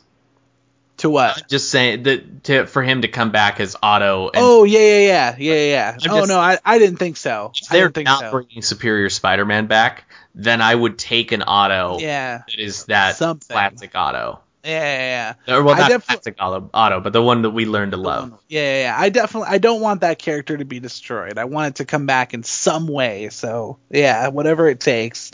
Um, but we would obviously prefer there to just be two Spider-Man books, and and and Superior Spider-Man be one of them. Oh, for sure. All his Yeah. alternate story. Oh, buddy, we're spending a lot of time on this. That's fine. I, I love Superior, buddy. He's our favorite. um, but we got I got a couple more. We got a couple more to go through yet. Uh, Those were I had like two things on my list. Now Spirit Spider-Man and Red Hood, and you're done. Boom, that's it. The best. Um, yeah, buddy, he's he's great. God damn it, I'm gonna read those books again. You're gonna do it again. He's so cool. I'm gonna read it them out. I'll read them again. So, thanks for joining us, guys. Yep. Have a good night, everybody. Uh, who else you got, buddy? um, buddy, I got one that I think might surprise you, and it's wrong. and I'm gonna say no, it's right. I'm gonna say um, that you can guess why as soon as I say it. Buddy, you ready? I'm ready. I'm gonna drop that name right now. Here we go. Lex Luthor. Yeah, Lex Luthor. I, I thought about him earlier when we were talking about Sinestro and stuff. Mm-hmm. Um, New yeah, man. I- It's like purely New 52 now. yeah, it's definitely this new take on Lex Luthor. Probably the one thing out of New 52 that I prefer. Yeah, yeah. Um, Um, he. So I guess for people who haven't been following DC Comics or, or didn't really follow New 52, if you hated it as much as we did, there there were a couple bits of shining light. Forever Evil, which was by Geoff Johns. Um, so obviously it was good. Uh, brought Lex Luthor kind of into the light as a more heroic type character. Mhm. And buddy, what I really loved about it is that it, it- damn, I can't even I guess I can't I, I can't figure out how I want to explain it. Um because I because I love it so much. He's that he he kind of took that approach of like, well, this shit's going down. The heroes aren't here. Normally Superman would save us, but he can't obviously because he might be dead. Right. So I might as well just do it. Like I felt like that was his motivation. Like no one else is gonna do it, and I can do it, so I guess I'll do it. Right. Um, and obviously, it was much more serious. You know, lives were at stake, and people Yeah. people had actually died and shit like that. But I mean, he he took those steps. He's like, well, fine, I'll just I'm gonna do it then. If no one else, I don't see anyone else stepping up. So- right. He's the best I'm man for the job. And he assembled like this great team of villains. And buddy, Captain Cold. He brought Captain Oh, Cold onto yeah. that team, which you and I both love Captain Cold, and Oh, we definitely. both hated Captain Cold since New 52. And when Geoff Johns took over, you know, when Geoff Johns did Forever Evil, the first thing he did was fix Captain Cold. Yeah, it brought him right back into the fold. Yeah. A great character Fixed again. his character and then fixed like you know th- he had the stupid ice powers with New 52. We love Yeah. Captain Cold with the gun. Yeah, definitely. Captain for Cold sure. doesn't need ice powers. The fact that some guy stepped in and was like, "Oh, the rogues would definitely turn their weapons into be metas because how else are they gonna fight Flash?" Like then you don't. Yeah, and Captain Cold would definitely force his rogues to yeah, do Captain that. Cold would make the executive decision as the leader of the rogues to abandon their humanity Right. and gain these powers to give them the edge. Like that is not at all in line with anything no. established for the rogues. Terrible. So Lex Luthor started like he started really becoming like an actual hero. Like he had his own motivation Yeah. for things, right? But when Forever Evil was over and he was like, I want to join the Justice League, when Batman was like, well, he should join so we can keep an eye on him. Yeah. I Forever Evil was fun, but I thought it was a one off. When they continued that kind of story of him hmm pursuing this heroic path, Yeah. um, I thought it was so interesting. I thought it was so cool. And now I'm seeing I haven't read anything yet, but I see Lex Luthor flying around in Superman armor now. Yeah, I mean, he definitely took over Superman's role um, for a while in the Justice League book before this new rebirth thing. Yeah. But um, you know, he definitely was was the main the main big kind of guy. I mean, he was using the suit and stuff, but um, but yeah, you're right. Like he was doing it. Nobody really knows his his motives or his intentions. The cool thing is they didn't just totally retcon Lex Luthor. He's still that guy who did all that terrible shit yeah. but for some reason now he's doing all he's doing things in a much more nobler way and every even in the new action comics and superman there are still people who are like what's your play here and he's just like i'm just being fucking superman. So yeah yeah. He uh i mean he there was a whole thing. It's a big long story but essentially went to Apokolips got all this fucking Apokolips gear or whatever the hell it was. Um they made him like their champion and they use the um the symbol of Superman. So now he's got like this badass super suit. He's got kind of it makes him kind of like have superpowers. Um, he can fly and do all kinds of cool shit and bounce off bullets and all that stuff. But he's definitely he's wearing the Superman armor, um, and he's actually wearing Superman's actual cape. Which oh, uh, really? yeah, his cape was actually hanging up in the Daily Planet, and they put it up as like a, uh, a memorial to him. And then Lex Luthor comes in and is like, "You need to give that to me." And they're like, "Look, man, this is property of Daily Planet. You know, we we know that he was Clark Kent because everyone knows in the New 52 now that Clark Kent was Superman, Mhm. um, and he worked for us. We are his family. We're gonna memorialize him." So Lex Luthor immediately goes and buys uh, the Daily Planet, and then walks into the building and and he walks up and Perry's there and they're like, You can't do this and Perry's like, just give it to him. It's his. That we oh, can't do anything I about this. love the fact that he bought it. I yeah, he that goes and he buys everything that they own, Yeah. and the first thing he does is fucking pop that bad boy on. Spider-Man would do. He would just punch them all in the face. Right, Luthor. right. Jesse, he buys the shit. Yeah, exactly. And and nobody can say anything to him. So now he wears it, um, wears his his Superman. And, and I should say this is the new 52 Superman who died. He's wearing his shit now. Um, so yeah, he is Superman. He is the Superman of Action Comics and of Superman proper. Or no, no um, Superman proper is um Is is the uh, the pre 52 Superman, but he's been showing up and stuff. So he's definitely a big part of the Superman universe now. I really enjoyed him in Forever Evil, and I really enjoyed him in um in uh, the ongoing Justice League. Yeah, yeah. If you're if you're not reading Action Comics, buddy, it's good. It's He- if he's cool. the Superman of Action Comics, I will read it. Yeah, he's like, and yeah, I did misspeak before. He's the main Superman, whereas in Superman he just shows up, and pre fifty two Superman is is Superman. But that book again, buddy, oh, it's so good. All right. Superman is exciting again to me, which is fun, and Lex Luthor is a big part of it. Um, but even before this, buddy, Lex, we've talked about before about Lex Luthor is definitely he definitely does these villainous things when he was, you know, we're, I'm talking back in the day now. Yeah, yeah, yeah. 52 and everything, he always did this shitty stuff and and wanted to kill Superman and stuff, but there was always those undertones of he thought Superman was dangerous. Mhm. He doesn't think that he's good for humankind and he, the things that he does, he thinks is going to benefit humankind. Really thinks he's Right. being a hero and he's being the real Superman by Right. by taking Superman down. Right. Now before he definitely had more motivations that involved more of his own self self power, going getting power. I've So- always enjoyed the change. Like I- I always thought it was a he was much more interesting and much more compelling. They've done a couple of great animated movies where they focus on that too. Um, I was it All Star Superman. I, I didn't really like that movie. All-Star, yeah. Um, but the, I like that whole dynamic of uh, remember when he was working out and he's telling Clark Kent like you know Superman just this just happens naturally for him like he takes advantage of all this shit that he's so strong and he's so powerful and we have to actually work for it. I love when he tells him like doesn't that piss you off? Like he's telling Clark Kent like doesn't that make you mad because that fucking infuriates me. Right. I think it's bullshit. Like Yeah. I- he's a much more. It, it, there's a lot of jealousy behind it too. Oh, Like, yeah. It's, it's not only thinking that he's he's evil and villainous, but it's definitely thinking like like uh um I wish I could do that too. Oh yeah, definitely. And I wish people would respect me for doing these things that I do. Um, and even you know, even that's even a problem now with him being in this Superman suit is that people like these villains aren't giving him the respect because they're kind of like, you know, we know Superman's dead, and so they try to fucking take him down. He's like, yeah, yeah, I'm not Superman, but I'm a little I- bit different. yeah, I will beat the shit out of you though. Um, yeah, buddy, I, I, don't want to blow too much on Action Comics because I want you to read it and we'll talk about it again. But it's actually really cool and I think you'll you'll dig it. I like that he flies around unmasked. Oh yeah, But, he, but and, and that's he wants them, you that's know. a classic Lex Luthor thing. Yeah, Oh yeah, that, like anytime he does something good, he shows up to, like to be on camera to be like, yeah, this is me.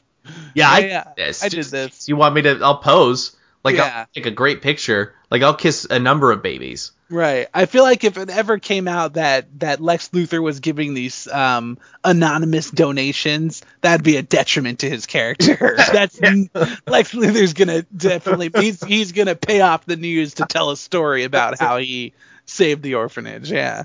Oh. So he's he's become a lot more interesting since they kind of changed his motivations from just Yeah. evil and I mean- power. I still don't know what's going on with him. I'm I'm still Like, questioning things. No. It is. It is. It's really cool. Like, cause I like that the, the all the other characters in the universe are like, what the fuck's going on with this guy? Hmm. Because that's how I am. I don't. I don't know what the hell's happening or what he's thinking. So I, I mean, that's why I'm keep buying the books because it's it's interesting. Yeah, I'm definitely gonna catch up on him though. I did not. know- Yeah. I've only seen pictures of him. I didn't know he was the main Superman. Yeah, of Action Comics at least. Yeah, but there, there's a few other really cool bits just like the one I told you about. So Okay. it's fun. well, what do you got, buddy? You got a, you got someone else on your list you want to talk about?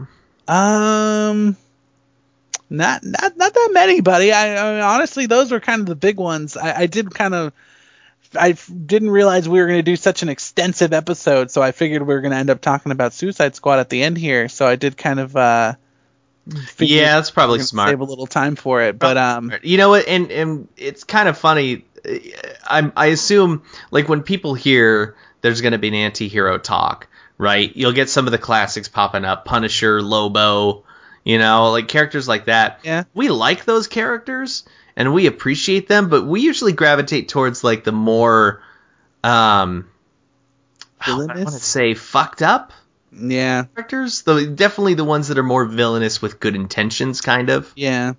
I mean, it goes both ways because the uh, you know as much as I we say we love Magneto because he's villainous with good intentions, I don't like that about I don't like I like Red Hood being a villain. You know what I mean? Yeah. So, um, but but me, I've always gravitated towards villains. I I always like the villain. You know what I mean? So in movies and stuff and TV shows and definitely comic books, a lot of my favorite characters are are the villains. Yeah. Um, so it definitely shows up a lot. So I guess that's kind of why I was excited because those guys are are just some ones that are are, are my top of my list for comic book characters. hmm Um, so it's fun to lump it all together like that. I do, I do think it's weird about Harley though. Like I talked about before. Like wh- when did Harley be? Why, all of a sudden is like this- Popularity rose, and the I writers guess. the writers wanted people to read more. Uh, Right. That's it. Yeah, yeah. I guess so, buddy. I guess It, so. To me, it shows a lack of understanding of the characters, or either you understand it, but you're just going against it to sell your book. Right. And I, it's it's hard for me to respect that. Yeah. Uh, well, buddy, you know, we, we, we do know now that we know a little bit more about the industry and stuff, we do kind of know that there's a lot of editorial and, um, you know, influence from the publisher in general to make certain stories. Like, you know, we both hated on Manapul and Brian Buccellato for, for what they did to the Rogues. Mhm. But then come to find out, it was more like, yeah, we were told we had to do that. yeah, And it's like if we wanted to write the Flash or if and we wanted to write Batman, this is like what we had to do. So we, we're gonna turn down the job. You know what I mean? And Yeah. nor would I, right? If somebody came to us and were like, "Hey, you guys want to write a Wally West book?" and there was this one thing we had to do that we would hate, I feel like we'd still really want to write a Wally West book, right? yeah, it'd be it'd definitely be tough. I mean, It'd be tough, man. but uh, I mean, I wonder how much of it is a paycheck. You know, like if it wasn't Yeah. money, you know, if I made all the money in the world and I didn't, you know, and it wasn't a paycheck thing, then I could just solely fall back on my morals and be like, I don't, I just Sure. can't do it because it's so against the character. I don't want to support it. Um, but I mean, that's their living. That's their job is to write comics and stuff. So I, I get it. And we definitely were, were eating crow after you, after you talked. Did, didn't you talk to Buccellato? yeah, I talked to both. I got to meet both of them. Yeah. Uh, Manapul and Buccellato at a, a And did- uh, didn't bookstore they- thing. Didn't they say they had a Wally West story that they were planning on doing, but then DC scrapped it? Yeah, them and also um, that's the same thing Ethan Van Sciver said about Yeah. um, him and Geoff Johns. They had a whole Wally West thing that was. It was about the. Speed Force, right? Wally Yeah, it was, and Force. they actually said it was going to be um, like the entire Flash, you know, generations. Oh, that would have been amazing. I know, buddy. Uh, come on. So does One day we're going to do a Flash episode, and we'll talk about that there. we but uh, will.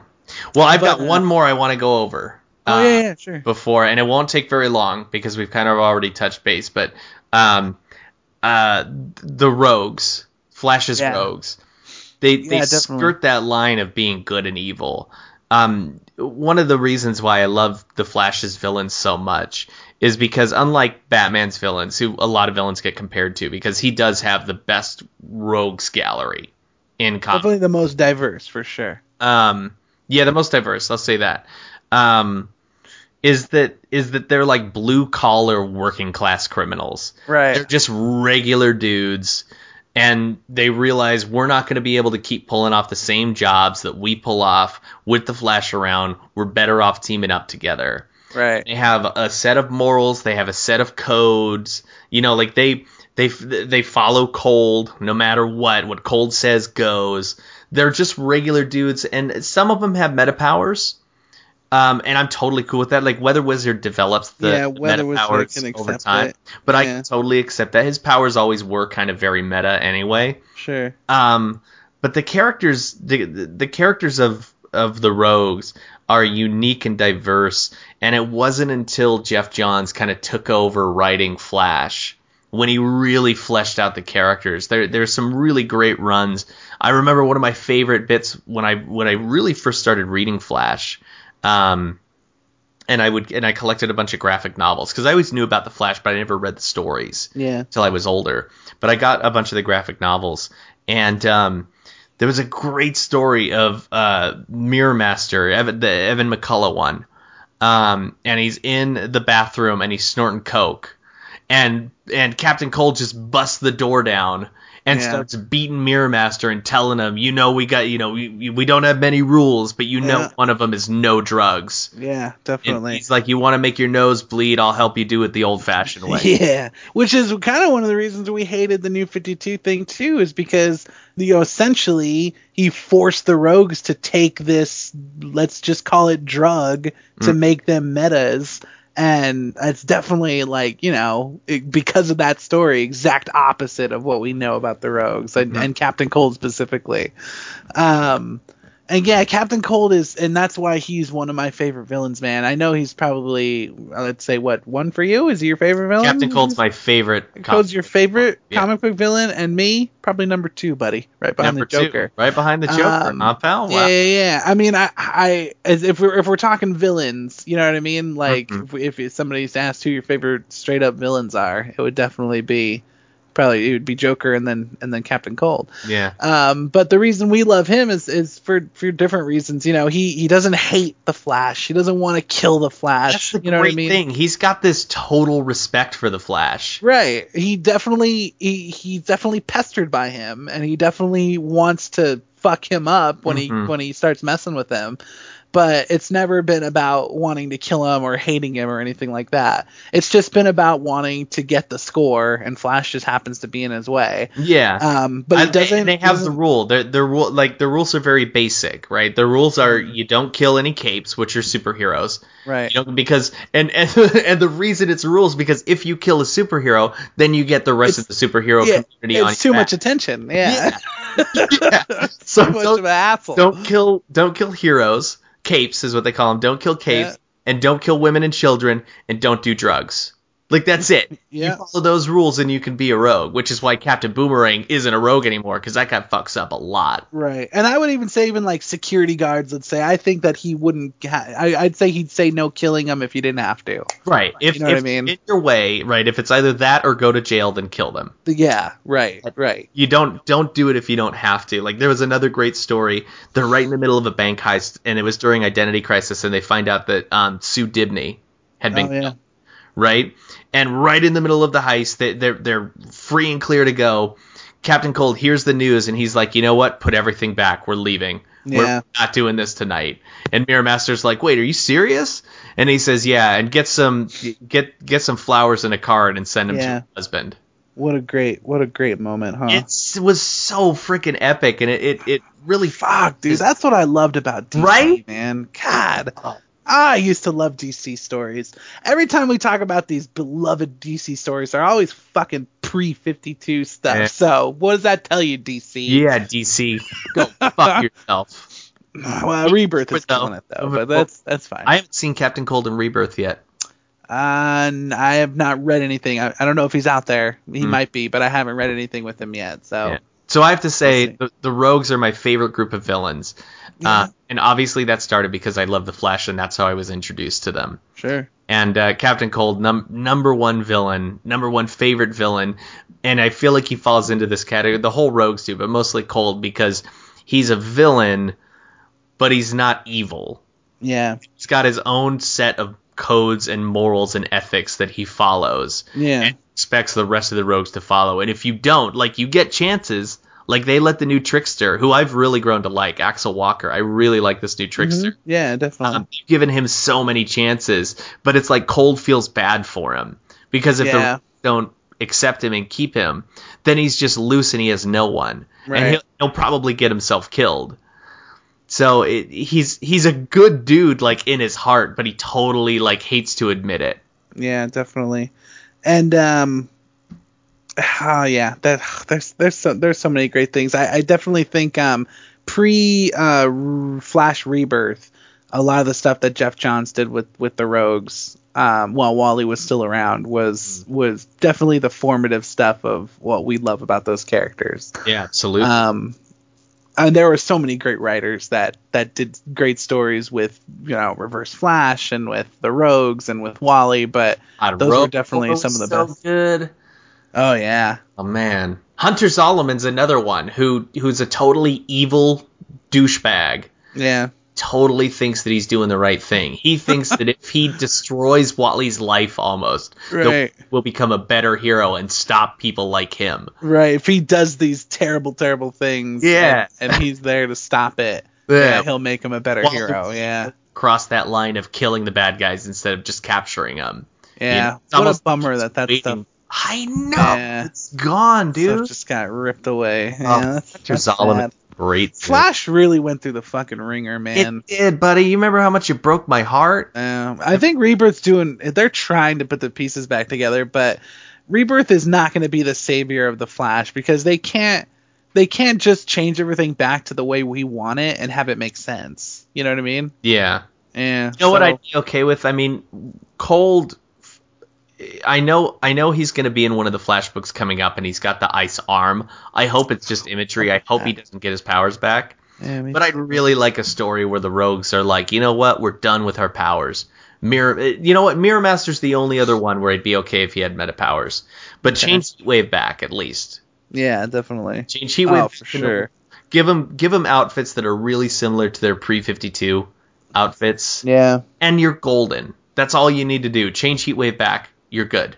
I don't That's even. what we loved about their, their flashiness and all that stuff. You know. Yeah, I don't even mind the Sam. Scudder is back to being the, the original Mirror Master. Yeah. Even though I prefer Evan McCulloch, I Yeah. would take Sam Scudder, man. The, the way he is with his powers. Yeah, That- definitely.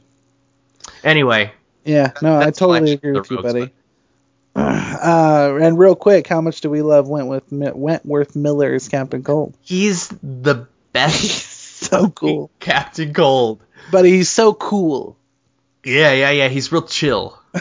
I love that he does those cheesy ass cold things, and, and and it's so funny because he totally just sponged off of Cisco's um, naming thing. Like Yeah. he just totally jumped on board with it. I love it when I he, it. when Cisco calls him back off Captain Cold and he's like Captain Cold. I like that. I like it. yeah, Yeah. like Bro. Let's just be cool. I and, and, you know a lot of times I see reviews and people hate him. Like I've seen a lot of people who don't like him and think he's way over the top. It's so That's cheesy. point of the character. Yeah, it's not that he really is like that. He's doing that. It's a bit he's doing, right? Yeah. Oh, he's so entertaining. He's so Yeah. Captain Cold. I love how he just embraces everything. Cap- yeah. Yep, I got it. Yep. Well, That's why it's going to be so great when we get the payoff for all the rogues, like an actual proper rogue story really on the Flash. Yeah, because Heat Wave's off on Legends of Tomorrow, and Captain Cold is coming back, but he's a villain as part of the Legion of Doom in the next season. Yeah. So we'll see what happens. I mean, Yeah. the, it's all time fucked, right? So, oh, that's true. Yeah, yeah, that's true. uh, but yeah, th- that's what I was really hoping we'd see in Flash season two. Like, all we're missing is Mirror Master. Yeah. Right? I mean, we don't need Boomerang anymore because he's Yeah. Suicide Squad. We're gonna get into him like very shortly. We'll we'll talk about that next probably. But we already have we got Cold Trickster, the classic Trickster, Mark Hamill, Oh yeah, great. Weather Wizard, Heat Wave. Um, yeah, it's just Mirror Master, and you got the main five. Yeah, right I, if they they got to do it with Mirror Master though. I don't want to see it without him. So as long as they bring him in, I'm ready for a rogue story for So sure. only wrote a Flash movie, and the first movie had all five of those rogues in it, right? yeah, I do remember this, and it, you you've read them to me before, and I loved them. oh, you loved them, did you? I loved them. Yeah, yeah, yeah definitely. All right, all right, good. Yeah, it was a comic book come to life, pal. It's been Thank the, it would have been the best DC movie to date. Hey, thanks, buddy. I really appreciate you saying that. Yeah, well, one of my favorite parts is when to beat what's come out. Yeah, I well one of my favorite parts is is part of Wally's origin is that Barry actually raped him when they were when he was younger. Did you like that twist I put on it? I feel like Yeah. we're like darker and gritty. You know what I mean? It was more well it's more realistic. What definitely definitely puts me in that real world setting right. when I read these fantasy If, sci-fi if the Or- Flash were in the real world, somebody along the line got raped. would have raped. Somebody, yeah, somebody sure. would have raped Yeah, somebody main character would have raped a side character for sure. for sure. Oh, no, that didn't happen in your movie, buddy. No, your buddy. movie was very faithful and it was very good, Story buddy. real good, I think. Yeah, me too. All right, buddy. Now, what do you want to do? You want to do Suicide Squad?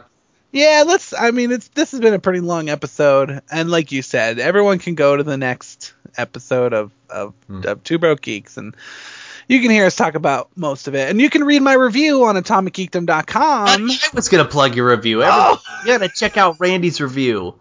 You know what? Uh, let's plug the review, and then I say we each say two things we liked and we didn't like. What do you say? What do you say? You good with that? That's going to be very stifling, but yeah, go ahead. yeah, yeah, yeah. Let's do it because I know how you just love giving quick answers and never explaining Right. yourself. Never explaining myself. Randy wrote like the most excellent Suicide Squad review Oh, buddy. ever, and and I and I say this not only because I do think it's really well written, buddy, but also because like everything you say echoes my sentiments exactly.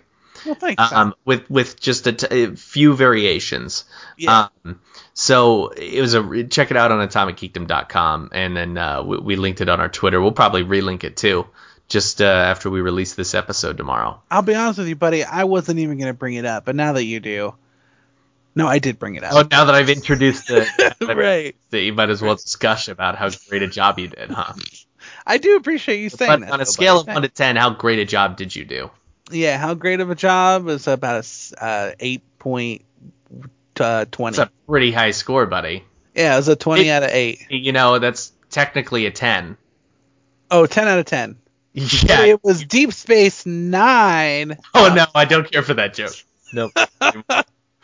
You won't get. Um, so, buddy, let, let's let's just do two things real quick. Quick little teases. Let's say Okay. we'll get into it. Listen to Two Broke Geeks if you want more. But, buddy, tell me tell me one thing first that you did like about it.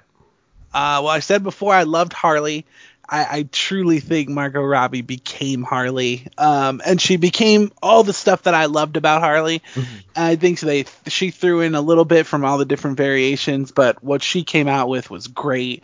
Her voice was really cool. It didn't get annoying. I didn't think um, the parts that were annoying. I do feel like she was really hamming it up as the character, not Margot Robbie. Like Harley was hamming it up.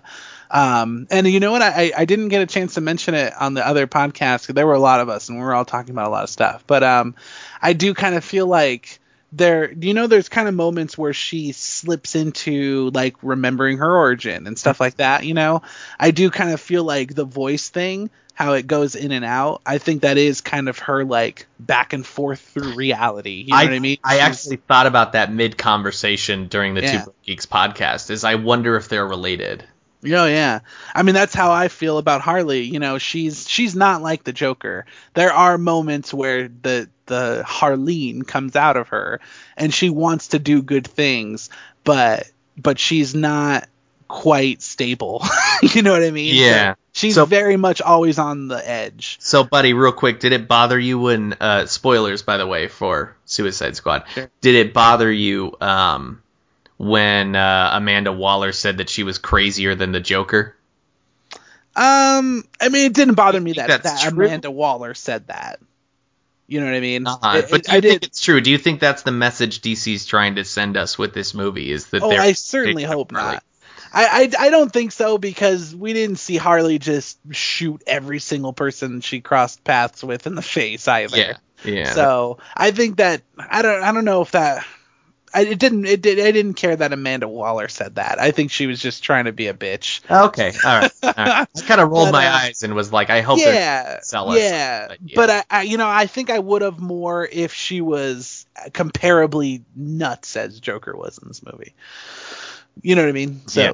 so, um, all right. so buddy. yeah, I, I loved Harley, and what, what else did I love? Um, You got one more thing you can say that you liked. ah, that's really annoying. Yep. Um, Just teases. oh, uh, the one thing I was shocked about liking was uh was was Deadshot. I really liked Will Smith being Will Smith being Floyd Lawton. that was that was the character Will Smith Yeah. played, right? That's what I said on Two Broke Geeks is that Will Smith played Floyd Lawton, whereas Amanda uh, uh, Viola Davis became Amanda Waller. Yeah. Well, I feel like Will Smith played Will Smith playing Floyd Lawton. You That's- think so, huh? Yeah, that's Yeah. exactly what it is. Um, It's like, but remember, remember how successful you were in your old movies? Will like do that, but then Do also that. do it as this character, Right. That's why I call him the fresh assassin of the Dom. fresh assassin of what?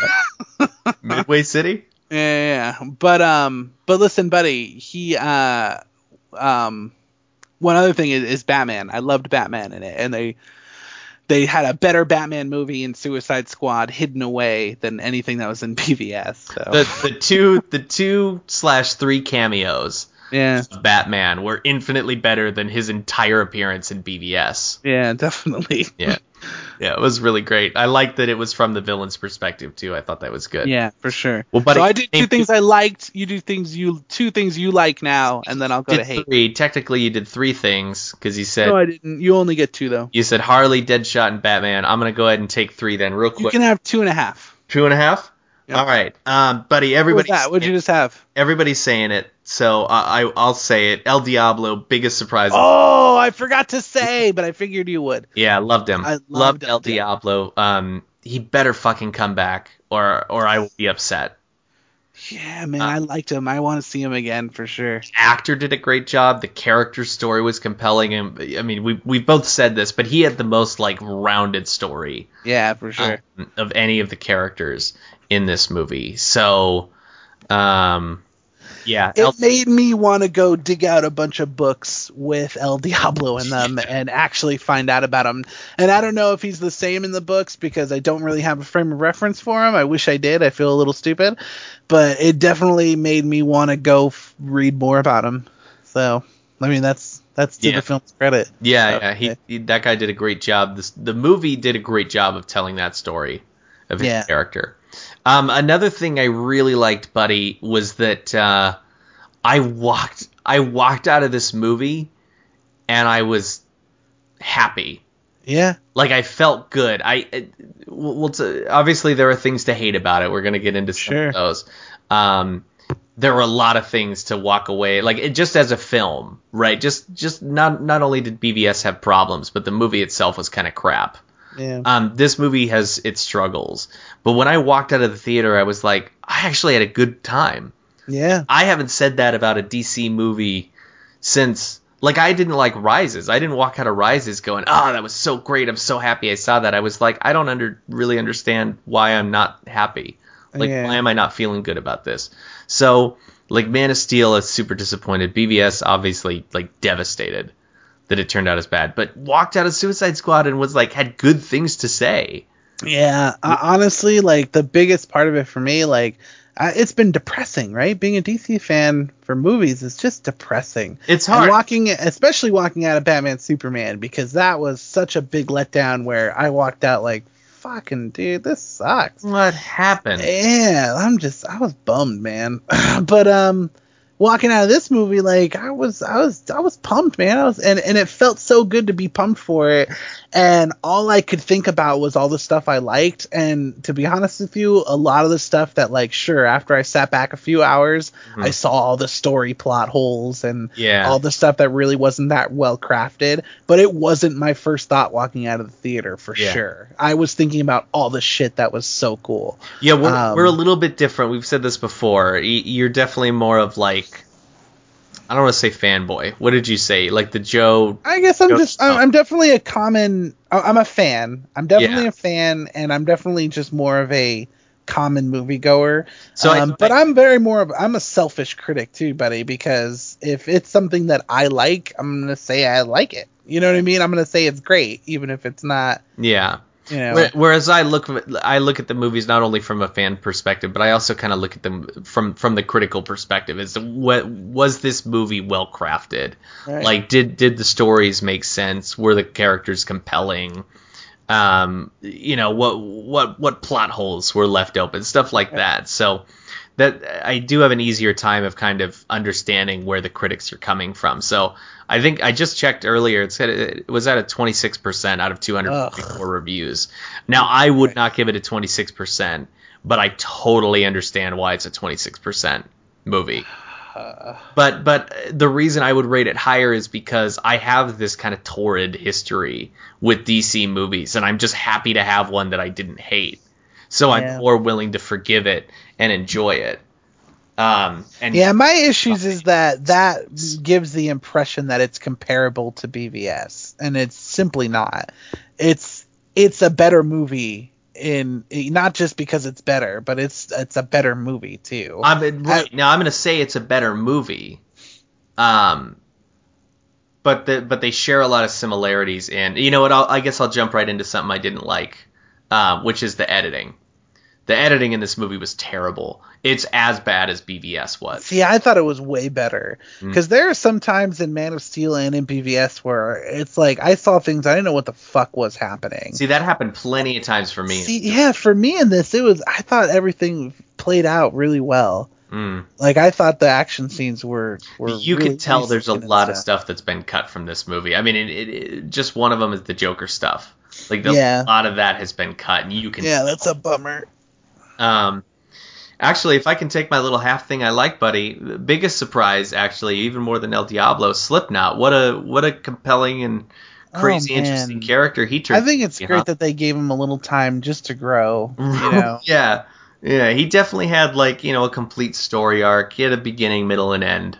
Right. Well, remember that he put his ear to the ground and like those buffalo were walking with the. Yeah, yeah. I think it was like the spirit of the wind or real something. Racist. Yeah, it was definitely real racist. right. When Yeah, the buffaloes were definitely walking that. upon the lands of the water and the storm and the ice, it was definitely uh, a very noble thing. I was No. I was really surprised like his uh his exit in the film like it like like the completion of his character arc was very explosive. Oh Ah, yeah. Up up buddy. It definitely Yeah, popped yeah. right off the yeah, screen. yeah, yeah. Yeah. His head blew off as well. yeah, yeah, yeah, yeah. He definitely had the After about five minutes of knowing him. Um, and then uh, okay, so the last thing I didn't like, aside from the editing, Sure. um, and I'm gonna I'm gonna take this before you do, but I don't think I think you'd let me have this anyway. I'm super super disappointed that Captain Boomerang was not the Captain Boomerang from the comics that I love.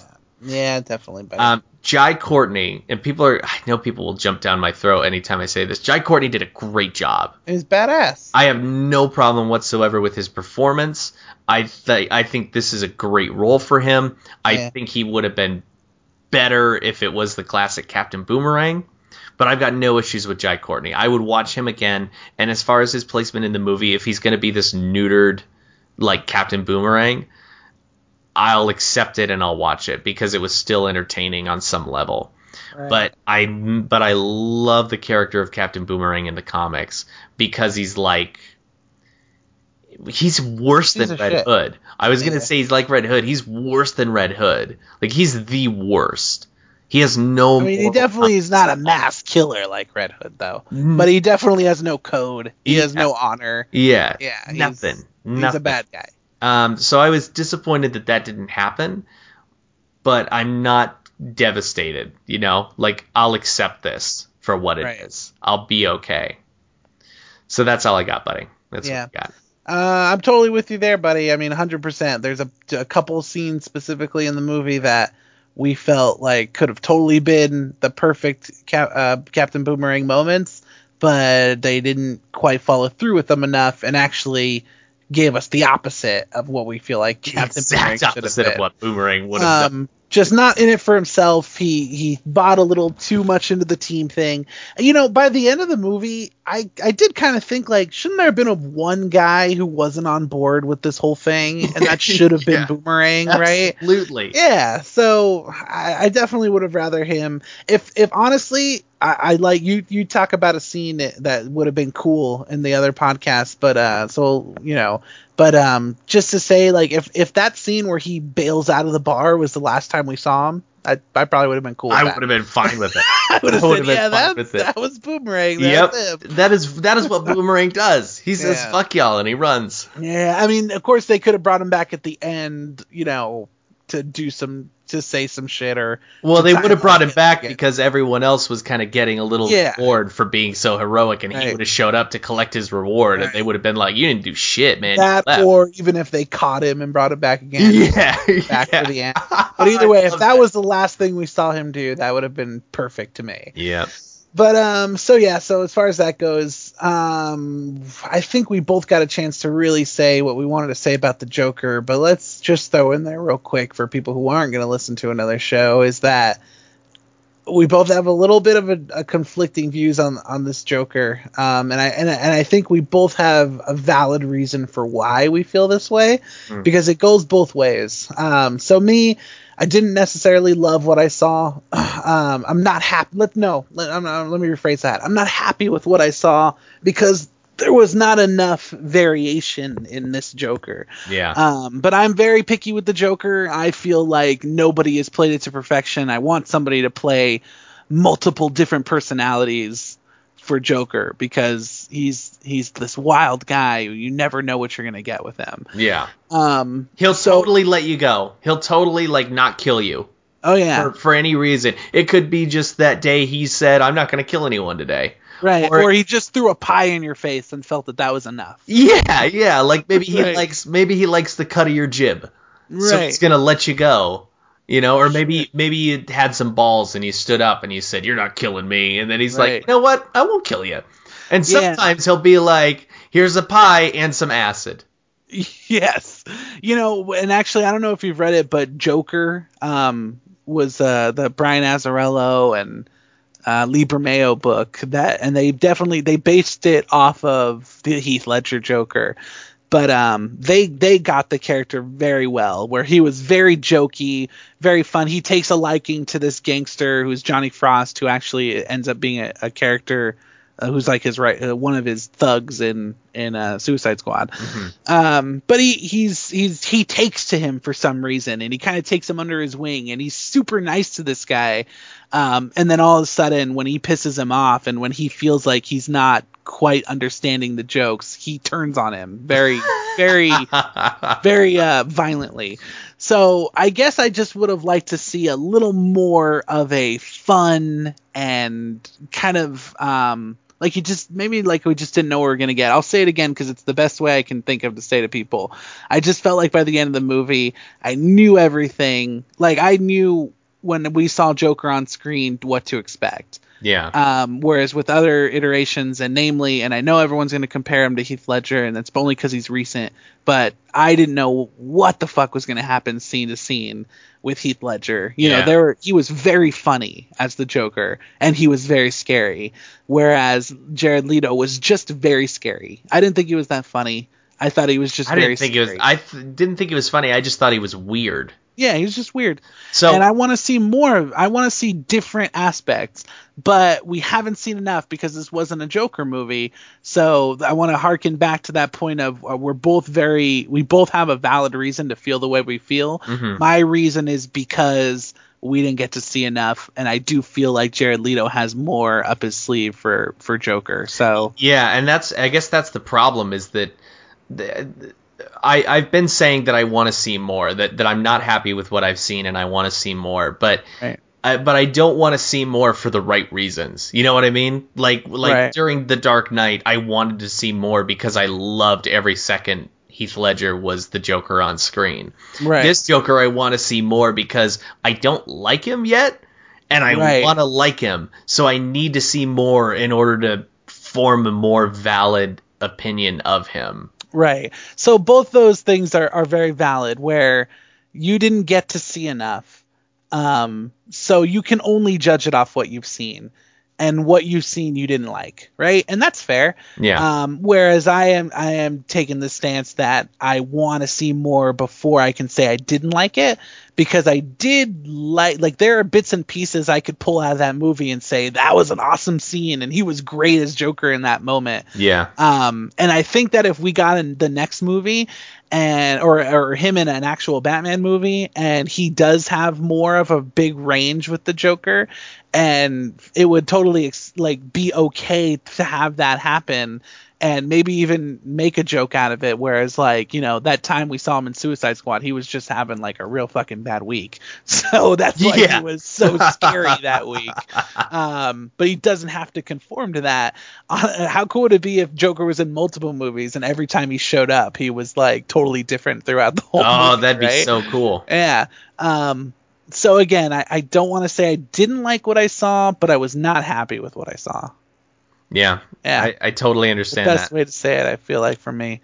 Um, there, and there's a lot of stuff like that, man. I, I think the biggest takeaway from a movie like this is they they definitely banked on um on the fun interactions between the characters. And honestly, it it totally fucking it pulled the wool over my eyes as just a casual fan and and moviegoer, where I was just having gotcha. fun. They tricked- It got me. Yeah, they tricked me, buddy. Yeah. I was just having fun. Ah, you watching fell for it. You fell for their roots. Yeah, I was just having fun watching the movie. I wasn't Yeah. paying attention to the you fact. thought you were watching a good movie because the character interactions were fun, but really you were watching a bad movie Right, with some re- fun characters. Really, I was watching this weird en- enchantress story where it turns into a fucking Michael Bay film where things are growing out of the ground and like honestly, a lot of those special effects, while they were cool, they they were out of a totally different movie, right? Yeah. Yeah, it, and it was it was just weird, and and I really liked her look. I don't know her name, but she was really cool. Um, Cara, there- Cara something. yeah, there's a couple parts like when she like shushes Flag, like that's Oh, that was- that creeped that me out. creepy as shit. I really liked that. So I really liked her as the witch and stuff, but I didn't like the whole like I guess the big spectacle of the villains. Yeah. It just it was it wasn't quite cool to me. Um where, whereas in contrast, I really did like when El Diablo became that big fire monster. That was that kind of was cool. so cool, buddy. Yeah. Stole the show. Stole the Yeah. show, buddy. agree, buddy. I would agree. And I know you keep saying it, but I, I the the all the music was pretty badass, right? Yeah, yeah. So I I feel like it certainly wasn't always placed appropriately within the film, um, but the soundtrack, like Yeah. it, the the music that they used in the soundtrack, Right. is fantastic. Well, you know, you know, kind of what I liked, buddy, is it, it ha- where it did seem kind of jarring, especially like so, you know, everybody, all the people who got introductions in the beginning of the movie got a different song, Right. and I felt they all were very well represented by their song. oh, absolutely. Um, and it Yeah. felt kind of comic booky to like jump into those different moods. So while it didn't pace very well for a movie, it was very comic book like. That that was my thought on it. No, I, I agree. I, I'm Yeah. just yeah. Overall, when I walked away, jarring is the best word to use. Where I, I was Yeah. like, oh, this uh, this doesn't feel like Right. this. I wasn't prepared for this setup. Right, Uh, right, right, right. But o- overall, like the music was fantastic. I love that. I've been listening to the soundtrack all weekend. Like as soon really as we like finished that one. Uh, the Heathens song, Heathens, and I really like um the joke. The um I started a joke that they used in the very first trailer, which I was gonna say, buddy, is my favorite trailer of this movie. Before Yeah. they started doing like the Bohemian Rhapsody stuff and making them real fun yeah, when it was that when it was that first Comic Con trailer that showed up and then and then leaked, and so they released it officially. yeah, That is my favorite trailer for this movie, and in a way, I kind of wish that tone was a l- appeared a little bit more right. in this movie. Um, but man, that that was that song to- we were talking about the other night, right? The the really cool. the slow like- one, Yeah, yeah, but there's like a hip hop woman's voice. verses in between, right? Uh, no, Oh, no, which one am I talking about? that might that that might be Heathens. is the one you sent me the other night, and I told you I really liked that. Oh, song. that was the rain. The the started the singing. Oh, yeah, yeah, yeah. That was Yeah, yeah, yeah. that was the one I said. The dude sounds like you. With the Black Keys guys. Yeah. Yeah. Yeah, I really like that song. Yeah, I like that's that one, one of my too. favorite ones. I like that one a lot. Yeah, that's a great song. So- um, Overall, uh, we're accepting it. We're accepting it as a DC Definitely very movie. Very excited Yeah. for the future. I would totally see a sequel for sure. Even if it was this Yeah. caliber, even if they didn't change it, I'd see another movie that I feel like isn't a good movie, but I had a great time watching it. you know what sucks for this movie is because the first two we're so disappointed with. It's like everyone wanted this movie to save the franchise. Yeah. and that shouldn't have been the burden of this movie. No. We should have had two great movies and then walked into this and just said, "Hey, yeah, that was fine. You know, Yeah. just a side movie. Whatever. Who cares? It was cool." Yeah. But instead, we hinged our continuance to fucking uh, let DC get away with shit movies. yeah. You know what I mean? So we were really hoping this would be just the greatest movie of all time. I definitely feel like this is get this movie's getting a lot of grace because people just want to see a good DC movie. The critics Yeah, but I've yeah, the critics aren't buying. I I don't know. I I'm, I'm having a hard time, buddy. I don't think it's as bad as as the the critics are making it. No, and I agree. That's what I'm saying. I Yeah. I get why it's doing it, but I personally don't think it's that bad. Um, it, it's I guess it's kind of weird to say that because I can put myself in their shoes and be super critical of it, right? And and if I do that, then I wind up finding too many flaws and I wind up starting to think less of the movie. But overall, I enjoyed the movie. I had a good time watching it. And I don't think every movie needs I mean, I've said this before. I don't think every movie needs to be a masterpiece. It's Right. okay for a movie to not be good, but still be fun and entertaining and have you look forward to future movies. So, if I, I I would I would be more comfortable. I wouldn't be comfortable in this t- until this movie was like a sixty something on Rotten Tomatoes. That's how far off base I think they are. well, you think it's 60. Yeah, Wow. and that's that's still not a great movie, bro. That's like a D.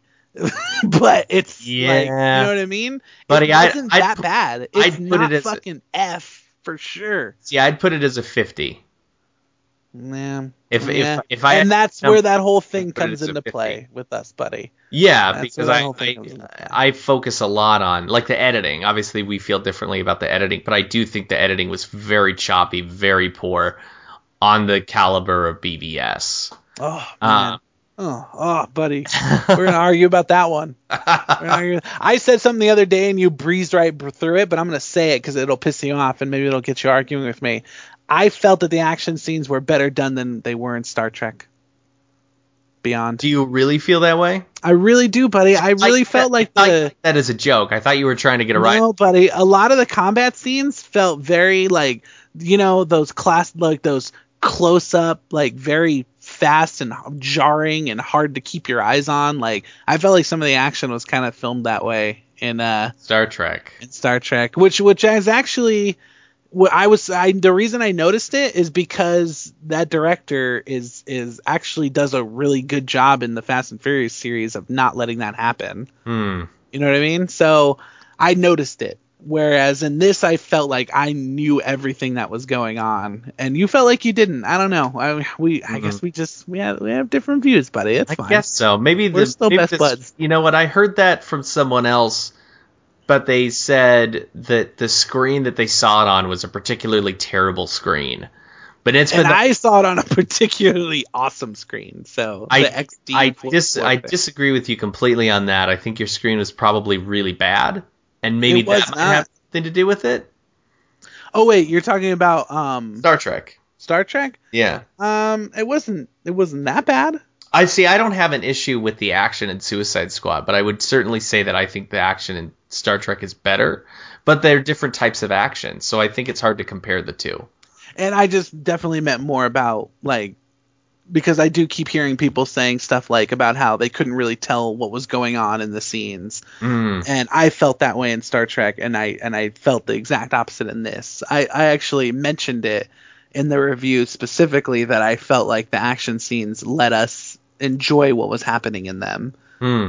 Yeah, yeah, I definitely I definitely I liked him. Well, um, all right, buddy. Let's. You know what? Let's just agree that I'm right and you have an opinion. Yeah, let's agree that sometimes you are that, too you judgmental. know, what I said is you're a bad guy, And sometimes, you know, you let your all opinions up get on the that of you. fucking Sometimes you definitely feel like you know your Love Rotten like Tomatoes your idea, your Rotten opinion Toma- is if least Tomatoes dicks were a dick, you would have sucked I'd suck on that Rotten Alright. Tomatoes dick. sucked three. Rotten Tomatoes. So dicks I mean, today. here's the thing: like, I, I do usually tend to agree with the overall critics, right? I mean, know if, you do. if a movie gets like a fifty percent, I don't let it, you know, affect my judgment of the film. I watched a movie the other day that's a thirty percent on Rotten Tomatoes that I was like, oh my god, this is a seventy for You love sure. well, that's how I feel about this movie, buddy. Yeah. So no, and and I agree. I don't think it's a twenty six percent movie. I think this is a fifty percent. Or I'm gonna say a solid fifty. You're gonna say a solid sixty. That's not too I'm gonna far say off. a solid they're both 67 they're both failing grades. They're both well, mine's a D. D's You terrible. still get buddy. by. Like you're not going to a nice college, but Buddy, you will get through if the you grade. think a D, if you think a D is passing, then we have wildly different interpretations of what a good grade is. Well, okay, maybe we have wildly different. Not, I'm not. Okay, maybe there's a difference. Maybe it's because you're a parent, but D passes the class. F fails the class. As far as Like, I'm concerned, it's not D an acceptable grade. A As- D is not acceptable. You can't be getting D's, but you would pass the class if you got a D. Oh, Do you see what I'm saying? Yeah, I guess I guess technically yes. On a technical level, you are 100% correct. And if that's the case, then your version of Suicide Squad passes. Buddy, my father's version, when I was in high school, he didn't want me getting C's. I got in trouble when I got fucking C's. buddy. Yeah. That's bullshit, bro. A a C- that's fucking average. So, buddy, an A is excellent. A B Excellent. is great. fine. A C is Average. a C is good, and you need a little bit of work. A C is what we expect you to get. That's the I expect to That's be. what I think. I You expect to be. You expect to be. I expect to be. That's that dad in you, I- buddy. But I'll accept a C with with room for improvement. You know what I mean? Like let's We'll accept C move if the teacher better. writes on the top in purple pen. I would have given him a B if it weren't for this stupid grading curve thing. yeah, yeah, yeah. so yeah, buddy. You know, I I accept that you that you see it as a sixty. I'm totally cool with that. 67 plus. Oh, see, buddy. Now you're now you're now you're just making up numbers. 60, No, now I'm landing. I'm landing there. 67 plus. That's what I'm saying. Mm, buddy, you said a sixty before. How did how did it I get? said no. I said 60 something. oh, you said sixty something, Yeah, I said 60. and you're settling on a sixty-seven, 67. which is like the highest D you can get. well, no, 69 is, but yeah. I said these technicalities aren't gonna work. Oh no, you're right. 69 is a D plus. So 68 is the highest for a D. You, I think 68 and 69 are both That's D why I went 67. 60, no, 69 69 is a D plus. pluses. Buddy, there's not. You're giving way too much grace period. A 91 is a A minus. A 92 is an A. How am I so overly critical about the three, but then the minus and the plus, I'm like, nah, a little bit of grace. Yeah, give him a little. Yeah, Give 'em Sid. I'll say 68 is a D plus. I'll take that. Hey, buddy, how much of a slap in the face is an A minus though? Like, I got a fucking A. fucking Just thing. call it an A. Just give me a goddamn A. Why you gotta slap a minus on it? Put that Why you minus on tell there. It's great, except for this one tiny little itty bitty part. Right, you got an A, but barely. Yeah. you got an A, but it's the worst A. It's the worst kind of worst A. you could yeah, Yeah, buddy, that's fucked up. that is fucked up. All right, Oh, buddy. buddy. So overall, Suicide Squad, you're gonna give it a 67. You're gonna give it a you're gonna give it a D. You're gonna suck that Rotten Tomato dick Let's suck that Rotten like a fucking dick. I'm gonna give- twelve, I'm gonna right? a 50. Uh, you know what? I'm gonna say I'm gonna say is a is a is a as a movie, it's a 50. I'm gonna say as a superhero movie or as as a fun action movie, I would give it in the 60s. There you go, buddy. Yep.